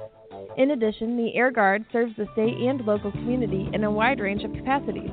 The reason people join the Air Guard is as diverse as our members and includes such reasons as a deep desire to serve their country, money for college, travel, new job skills, and the pride that goes along with belonging to the greatest military organization in the world. I joined because I felt a calling to serve my country, but I didn't want to be far away from my family, so the Indiana Air National Guard was a perfect fit for me. With over 95 different career opportunities to choose from and 100% paid college tuition to any state funded college, why not give us a call? Call 1 800 841 3103 or visit online at goang.com to find out more. Again, that's 1 800 841 3103 the Air National Guard, guarding America, defending freedom. It's double trouble, double the fun at African Safari Wildlife Park in Port Clinton, Ohio. See the largest antelope on earth, the giant eland, and the ugliest creature on earth, the African warthog. There's so much to see and do, including the Midwest's only drive-through safari. Feed the animals, see live educational shows, feel the excitement have your picture taken with a python or cockatoo. Feel the adventure. Shop the Symbol Lodge gift shop with items available from around the globe. Visit the snack bar or picnic facilities. Enjoy a pony or camel ride. Or cheer your favorite porker on to victory in the famous Pork Chop Down. Bring your family to see the rare and exotic animals at African Safari Wildlife Park in Port Clinton, Ohio. Just take Route 2 to the Route 53 North exit and follow the sign. Only 17 miles west of Cedar Point via Route 6. Open every day, rain or shine. When you don't go to geico.com, car insurance can be confusing. Like Swedish techno confusing. Bark, bark, meow, meow. Dance with me, purple cow. Bark, bark, meow, meow. Ooh, you lovely cow. Geico makes it easy. With 24 7 access, all you have to do is go to geico.com and you could save money on car insurance. It just makes sense. Unlike, you know. Dance with me, purple cow. I like your move. When you don't go to geico.com, car insurance can be hard. Like early 90s heavy metal hard. I'm yelling and screaming and I'm loud. Roar. Geico makes it easy. You can review and update your policy or report a claim on geico.com or the Geico mobile app. Because shouldn't we all have a little less stress in our lives?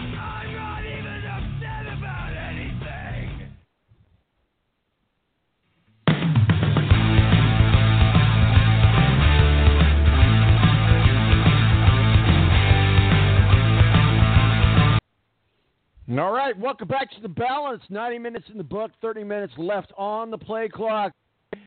Matthew again, uh, executive producer of the balance, Matthew Embry uh, from up in South Bend, Notre Dame country. Uh, also, Adam Jividan uh, talking some college uh, football with us, talking about the Big Ten championship th- tonight here in Indianapolis, the Ohio State Buckeyes against Northwestern, and uh, certainly uh, threw in some talk there as well. But joining us now is Mo from the BS Sports Show. Mo, how is you, sir? Mo, are you with us? Mo, can Hello? you hear us? Yep. we got you. can you Can hear me? hear? I, Yep. I- we're, we're, we're connected now. Yay. Love it when modern technology woo, does what it's supposed to do. Hey, I want to get to some breaking news uh, on a couple stories, and then we'll get into some of these college football games on on, on a championship Saturday uh, and some other things. But certainly one of the biggest news here in homeland here in Indianapolis, the Indiana- Indiana Pacers lose Victor Oladipo indefinitely. Now I'm hearing uh, I'm hearing uh, split reports where they're saying that it's not as bad as one may think. That he just needs to get in shape and he'll be back sooner than later. Then we're hearing that word indefinitely, and whenever we hear the word indefinitely, we don't know what's happening. Obviously, a knee injury to Victor Oladipo. Uh, this is going to be a huge hit if he's not able to return anytime soon to the Indiana Pacers.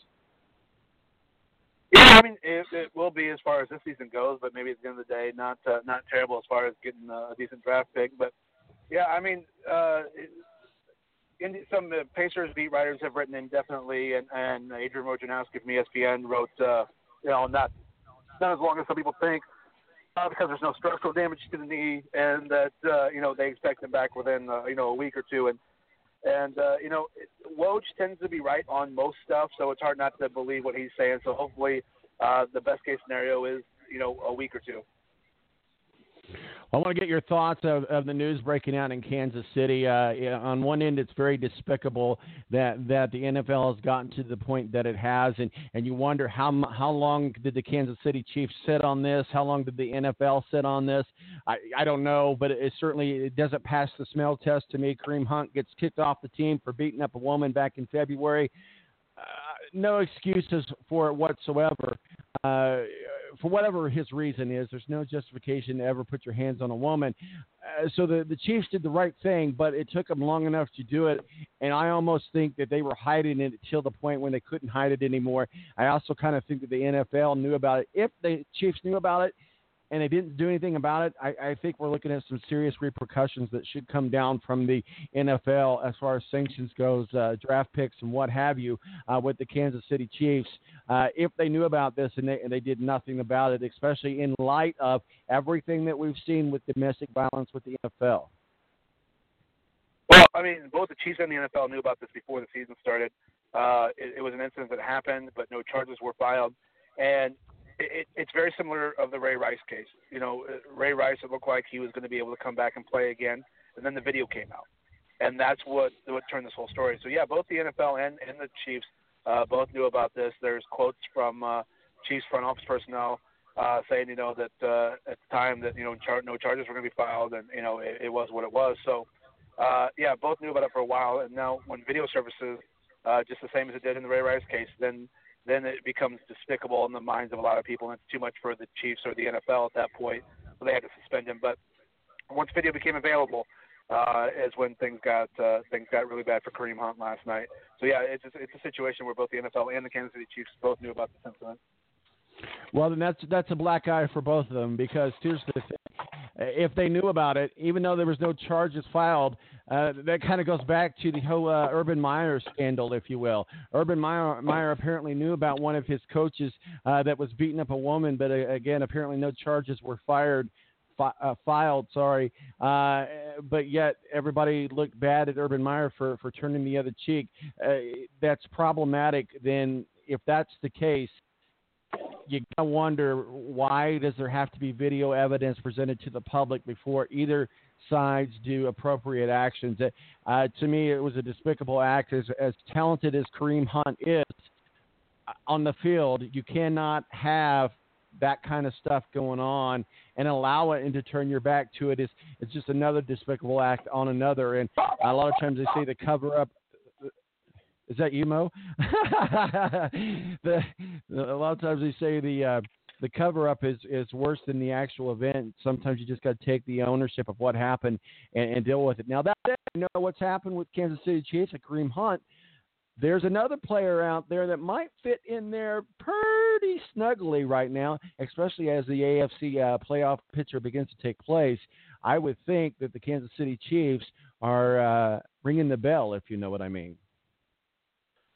Uh, well, Le'Veon Bell can't play for any other team this season since he didn't report to the Steelers, so that's he can't be traded, can't play. Uh, but Spencer Ware, who has been a you know pretty capable backup, will play for the uh, for the Chiefs, and uh, which is great in fantasy. If you were paying attention last night and picked him up like I did in our league as well. uh, uh, but I mean, the big question, honestly, Tom, in this whole situation will come down to uh, when did the NFL and the Kansas City Chiefs see this video, or had they seen it previously, or did they know that there was a video? Same with in the Ray Rice thing. It's like a repeat of that. When did they know about the video? When did they see the video? Uh, and, and did they wait till the public reaction to to do make a move? So that's I think it'll come down to did they make the same mistakes as the Ray Rice thing? Except for this time, the, they put him right on the exempt list, and the Chiefs cut him. They didn't just suspend him for two weeks. So uh, as we move forward, we'll see what that goes. But for the Chiefs, I mean, I think they'll be fine. Yeah, Kareem Hunt's talented and, and don't be shocked if another team picks him up. You know, I was, don't be surprised if he doesn't join the uh, the Washington team. They seem to uh, to be okay with picking up guys who beat. We literally just said that a few minutes ago on the show. We literally just said that exact same thing. That's funny. Uh, no, it's not funny, but it's funny that you said that. So uh, here we go, Championship Saturday. Obviously, uh, if you're a betting man, which I am, and which you are, and you're better at it than I am, that's why you're the expert on the show. Uh, but certainly, uh, we look at the college football playoff implications that that could happen uh, as far as that number four slot, whether or not Oklahoma, Ohio State, or Georgia gets in. we'll see what happens between this. Georgia and Alabama game. But let's start from the top. You've got Texas and Oklahoma. It's got to be a, as as even though they're ranked completely uh, different between 14 and five. Oklahoma uh, is is is knocking at the door. They want to be in the playoffs. They've got to have this win. I don't know that a win you're in because you still got to look at the Georgia and Ohio State scenario. But if you're a betting man and you're looking at Texas and Oklahoma, I'm sorry I don't have the spread here uh, with me right now. But what are your thoughts on that game? Well, I mean, I think I think I like Oklahoma in the game. It's a rematch from a game earlier this year, which Texas pulled out. Uh, what's crazy about this game is the whole uh, the fact that the Big 12 ruled that the uh, Oklahoma Sooners can't do the horns down. Uh, it'll be a penalty, but yet you know the, the Longhorns can score, and they can they can yeah, and they can throw the horns up, and somehow that's not taunting. So uh, that'll be a fun thing to watch. But you know, it's funny that both Ohio State and Oklahoma could win today and still not make it in. That's the uh, intriguing part of this game. I think Oklahoma needs to win the game. Uh, the other, you know, side note is is that you know within two years, uh, Tom Herman, the Texas head coach, has returned Texas to a uh, Big 12 championship game. Was what you know he was hired to do there. So you know he's got the uh, Longhorns making strides, and you know their power starting to show again just by the fact they were able to get the Big 12 to, you know, tell Oklahoma they can't do this. So Texas is starting to return uh, and gain uh, their power back again in the Big 12. So you know this Big 12 team. Uh, vision, if you will, the committee doesn't like it for whatever reason. They would rather have a uh, Big Ten team in the in the in the playoffs than than a, a Big Twelve. For whatever reason, they have their own reasons. We could speculate it all day long, but they're going to look for whatever reason they can to not put Oklahoma in, to put Ohio State in. Ohio State plays Northwestern. Uh, we we've seen a mediocre team of North of Ohio State. We talked about this earlier. Uh, on paper, you would think that that it could be a matchup uh, I mean, could be a, a, blowout, if you will, from Ohio State Buckeyes. But Northwestern didn't get to the championship games by losing games, so they certainly know what they're doing. They're a powerhouse in the Big Ten. Big Ten championship game tonight, right here in Indianapolis. Ohio State Buckeyes, a lot on the line for them. Northwestern uh, Wildcats. What are your thoughts? Well, you know, this is the type of team though that uh, that uh, Ohio State struggled with this year. We saw them struggle with Maryland uh, you know, obviously struggle at, at Purdue. And this Northwestern team, Northwestern team is very much like that, those two teams. And so this could be a game where we do see uh, Ohio State struggle. You know, and, and they uh, they played a perfect game last week. I mean, let's be honest, they they flat out played a perfect game. And can they do that again this week? Can that same defense show up? Because that's one of the things this year that's hurt Ohio State has been the defense. Can they get the running game going again, which they've struggled with all year long? And so if uh, if not, this could be uh, more of a dogfight than we thought. You know, we saw Ohio State a couple years ago come in and blast and shut out uh, Wisconsin and get into this. But last year they had a, a loss to a bad team, you know, midway to later through the season, and didn't get in. So uh, you know, again, this is a, another one of scenarios where they could win, and they could flat out still not make it because you talked about the committee not wanting to put a Big 12 team in. I think the committee would be happy if they could put four SEC teams in this thing. So uh, the fact that if Georgia and Alabama play a close game, uh, both of those teams could stay in the top four with Clemson and Notre Dame. So it's very possible that everybody could win the games they're supposed to and still not make it in, which is what I'm hoping for. Well, we always uh, kind of root for chaos in this type of scenario. So let's let's talk about some chaos here. Georgia beats Alabama, uh, Northwestern beats Ohio State, uh, and uh, Pittsburgh beats Clemson. That creates some uh, chaos. Well, you know what happens is if, if uh, you know, let's say Ohio State loses, let's say Georgia loses, uh, let's say Oklahoma loses, it's very possible that Michigan could work their way back into the number four spot if Georgia gets blown out. So, you know, don't count the Big Ten yet, just because uh, you know Ohio State would make lose. You know, there's still a possibility that you could see a team like Michigan or UCF climb right back up into the top four uh, should that scenario happen. So, you know, if things could play out to be a very fun day today in college football. Well, eh, eh, the the the uh, road is paved for UCF. Obviously, they play Memphis. I don't see much of a danger for them. So uh, there there might be that far fetched uh, scenario, but uh, we'll we'll see uh, what happens. That's for sure as we get uh, closer to the playoffs committee. Uh, so let's go into we're going into Week 12 in the NFL. We'll start here in our backyard. The Indianapolis Colts play a very confused, disoriented, and, and beat up Jacksonville Jaguars on the road. They are on fire, uh, and certainly there's a lot of scenarios here. Uh, that if if Cleveland can find a way to beat the Texans, uh, if uh, if Atlanta beats Baltimore and we beat Jacksonville, there's a scenario for you there, right there, uh, where we where we could. Cement or get close to cementing that number six spot or get into the wild card. Uh, we are definitely in the wild card race. Yeah, I mean, you know, for sure, the the Colts have looked great and continue uh, to win football games, and you know, the uh, a lot of folks this, this week who were Colts fans were happy that Blake Bortles isn't playing, but you know, last time Cody Kessler stepped in, he played a pretty good game for Jacksonville when when Blake Bortles was benched. And I know a lot of folks this week were happy that Leonard Fournette's suspended and not playing, but let's be honest, T.J. Yeldon's killed the Colts. So I don't think uh, Colts fans can just sit back and say, "Oh, this is a you know uh, an easy win for the Colts," because I, I don't know that that's the case, but uh, it's definitely a football game that they can win and should win. And uh, you know, Cleveland, they play, uh, they do their job in, in Houston. This could be a Colts team that not only is looking for a wild card spot, but maybe got a chance to catch Houston. Well, that would be fantastic. Absolutely. Well, let's uh, take a look at. Uh, did you watch Thursday night's game against the Saints and the Cowboys?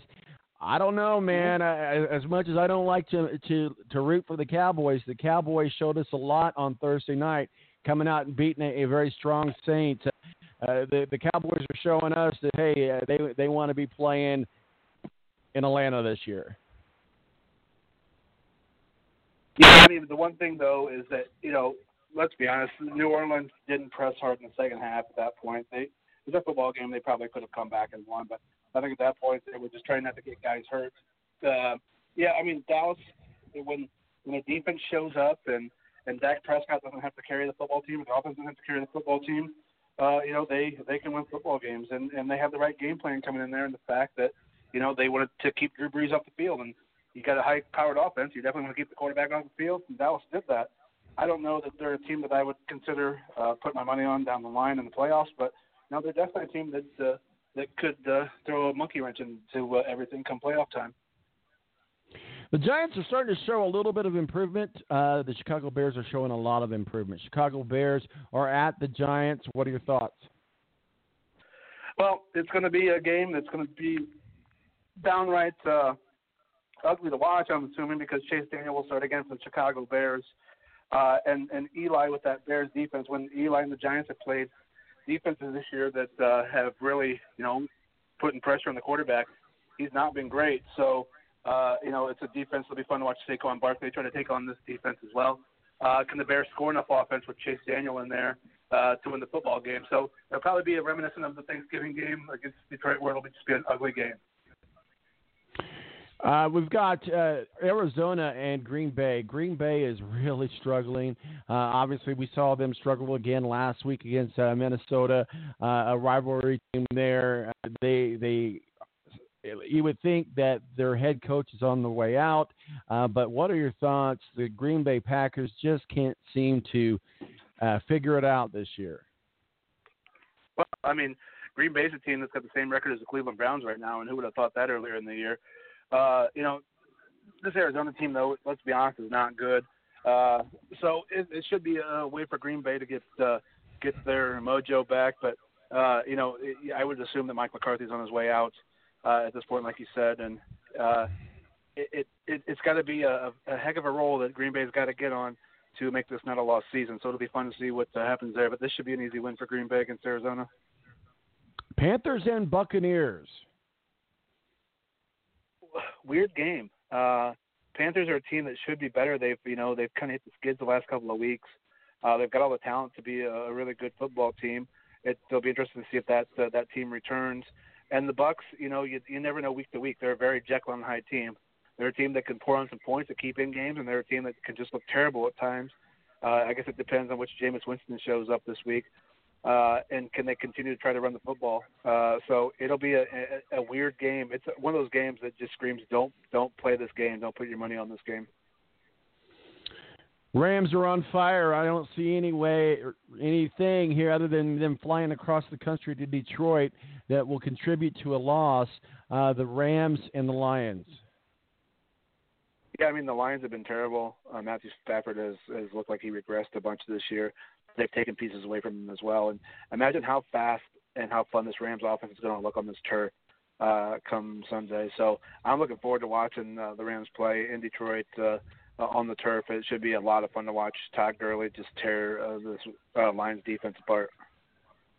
I want to get into some NBA talk here in just a second, but uh, Ed wasn't able to join us today. But tomorrow, uh, I mean my, Monday, I'm sorry, the Redskins and the Eagles. The Redskins could uh, give the the Eagles a run for their money. They're they're suffering a, a, a Super Bowl hangover.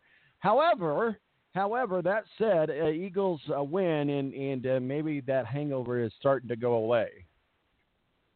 Yeah, I mean, you got to feel bad for the Redskins who lost uh, Alex Smith uh, to a horrific injury, uh, and it could be, you know, for good. We'll have to wait and see. But you know, it's a team that, uh, you know, when you a lot of times you said, hey, who's uh, who's leading the NFC East?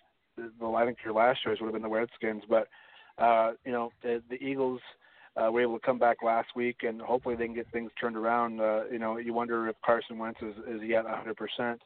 Uh, you know, the Eagles have tried to figure out that running game after injuries. Darren Sproles has said he'll play Monday night. Uh, he's going to return, which will help out. Uh, as Josh Adams, uh, the former Notre Dame kid, has become the clear, it looks like number one in the running game there. Uh, and you know the defense, which was so good last year, has not been great this year.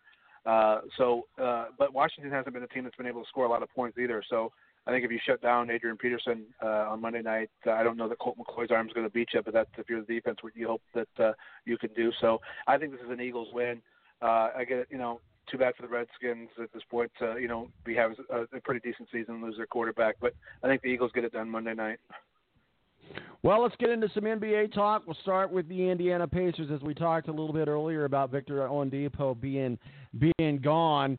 Uh, well, we'll say indefinitely or maybe not as much. They're struggling in other areas. Um, the Pacers are there's still a lot of time. We still have plenty of time, uh, but obviously we're dealing with with the Celtics in the East. But um, the Pacers just seem to be nothing to get that. I guess maybe we're comparing it to last year, um, either to play last year as we've talked about before. But the Indiana Pacers, what are your thoughts? Well, I mean, you got to look at it. You know, you try to compare it to last year, and I think that's unfair, just for the fact that if you if you're just comparing it to their playoff run against the the games against the Cavs and LeBron James, is that you know Bogdanovich played out of his mind in those playoffs, and you know he's not a guy who's going to do that for you every single night throughout an 82 game season. Uh, you know, I think it, it feels like Miles Turner's regressed a little bit to me. I think Sabonis is the guy who should be starting at this point. Uh, you know, and, and let's be honest, you know, the addition of, of Tyreke Evans uh, is good, a guy, another guy who can score and get his own shot. But the Pacers don't have a lot of those guys, other than Oladipo and Tyreke Evans, who plays a lot with the second unit. Unit, so. Um, you know the Pacers are still another another really good player, almost superstar away from being a real contender. Uh, I think you know it, they'll be a nice probably playoff spot, four or five, but they they need to attract somebody uh, to Indianapolis to play alongside Victor Oladipo. And I think the more that the Pacers can, you know, win and, and put that up, uh, put wins up on the board and do well in the playoffs, that that hopefully will attract uh, a big time free agent to town, or they're going to have to make a trade to bring somebody in to help uh, Victor Oladipo.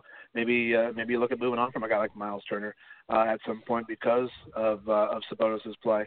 So uh, there there are some pieces that still need to be fit. It's a fun team. Uh, they definitely play up tempo. Uh, and you could tell the last few games that Victor played that, that you know obviously his he wasn't didn't have that that springy first step, and for a guy who also plays tries to play very good defense, it's tough uh, on a guy. Uh, so yeah, I mean the Pacers are have hit uh, a little bit of a skid, but I think it's unfair to to try to compare them to last year's playoff team. You know, it's early in the season, but we're we're starting to see some coaches on the hot seat. Let's start with the Washington Wizards. Uh, uh, they they certainly were well behind. Uh, the, he had the full support of the franchise with the team's one and five start. Uh, uh, but now a month later, the Wizards are looking to uh, maybe do a shake and bake. It might be on the verge of a total reset that could involve dealing multiple players and taking and removing Brooks from his position. Is Scott Brooks the right man for the Washington Wizards?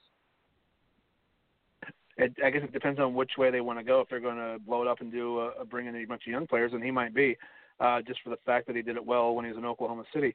Uh, it just again, it depends on what they want to do. I think John Wall has created a bunch of issues there at that point, but this could be a chance. You know, we talked about the Pacers needing to bring in somebody to play alongside Victor Oladipo. Bradley Beal uh, and Victor Oladipo as your backcourt would would would be phenomenal.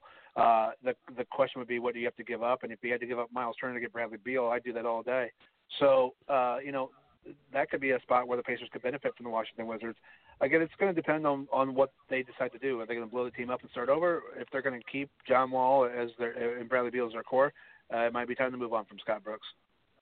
Bradley Beal, certainly he's he's one that we would want to talk about. You know that overtime victory over the Houston Rockets uh, back in November, uh, a few days ago, I should say. Uh, the Washington Wizards, uh, uh Bradley Beal shows that he wants to play somewhere that's going to win. And I, I would think the Pacers would certainly uh, want to talk to Bradley Beal. So that's that's a good thing that you would bring him up. John Wall, what are your thoughts about John Wall? There, he also with the Wizards. Uh, uh, thoughts on him staying or going?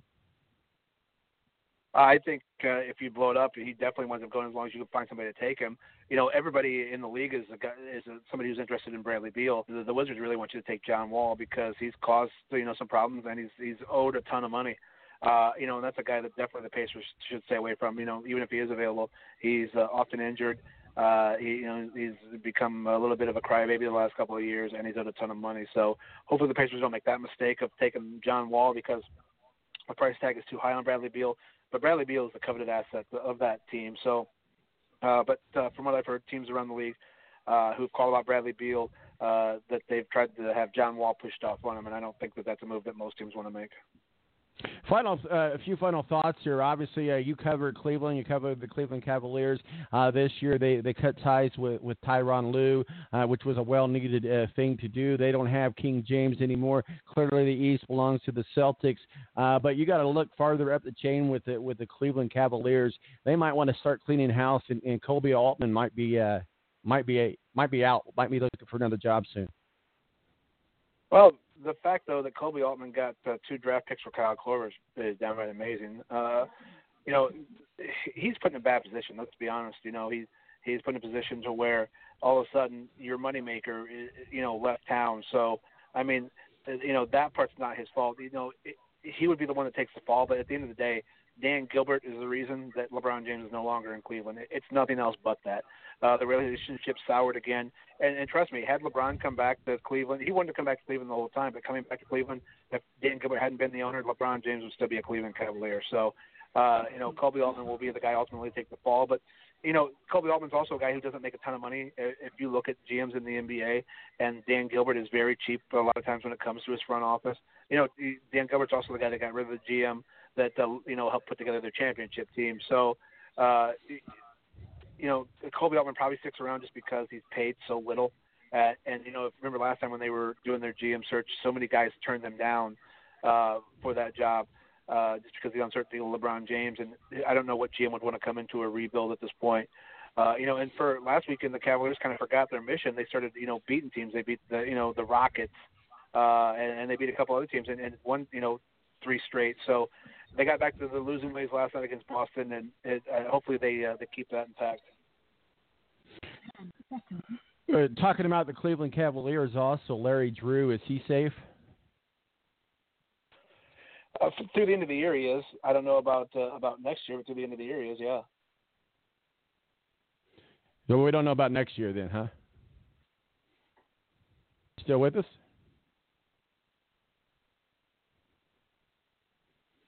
Mo, can you hear us? Yeah. Sorry. Are you there? I don't know what okay. Yep. I don't know. so- Something funky's going on. Well, uh, real quickly, one more final thought on a team here. Uh, Gar Forman, or the odds that the Chicago Bulls are moving on from general man- manager Gar Forman, uh, would also result in the club replacing vice president of basketball operations John Paxson's. What are your thoughts? Uh, you know, Paxson's been there for a long time. You know, and he's found a way to to weasel himself uh, into a little hole and stay. He's like a, a cockroach. You know, there's times when he should have been out of there and gone, and he's found a way to stay. So, um, you know, and they're in a weird spot. They're in the middle. Uh, you know, they've got some some exciting young players, but they're also in the middle of a rebuild, and they don't really have that uh, superstar that stands out. You know, they've got some fun players to watch, but you know, it's going to be all about attracting some stars to Chicago, which is, you know, crazy because you look back, that's been a market that a lot of people wanted to play in and play for. Uh, you know, you go back from, uh, you know, Jordan, Pippen to Derrick Rose. Uh, you know, it's crazy to think that they don't have a marquee star. You know, uh, Zach LaVine's fun to watch, and, but they've got to bring in, uh, uh, you know, some established superstars there uh, as well. So, uh, yeah, Gar Forman will probably be out, but I'm sure John Paxson will find his way to still, you know, be there once all the dust clears. Mo for the BS Sports Show uh, joined us today. Appreciate you uh, taking some time to talk with us. Where can people find you working your masterpieces, sir? Uh, you can follow me on Twitter at Mo Radio Show. Oh, brother, you too. All right. Mo for the BS Sports Show. I forgot to wish him happy birthday. His birthday was this week. I totally slipped that. Sorry about that. Mo, happy birthday to you, sir. Well, that's going to wrap it up. We're going to put a bow on it. Thank you to Matthew Embry uh, from up in South Bend giving us a call to talk some uh, Notre Dame college football. Rick Riggin, uh, executive producer of The Balance. Also, uh, thank you to Adam Jividen and Kyle Courtney uh, giving us a call. Of course, Mo from the BS Sports Show. My name's uh, Tom Marquis el Presidente. Remember, don't drink and drive. I hope you all have a great – uh, great week. Try to stay dry, if you will. Uh, and uh, we'll, we'll uh, wrap it up and put a bow on it here as soon as I can find the right button to push. I'm out of here. Deuces. See you next Saturday right here on the Balance Radio Network.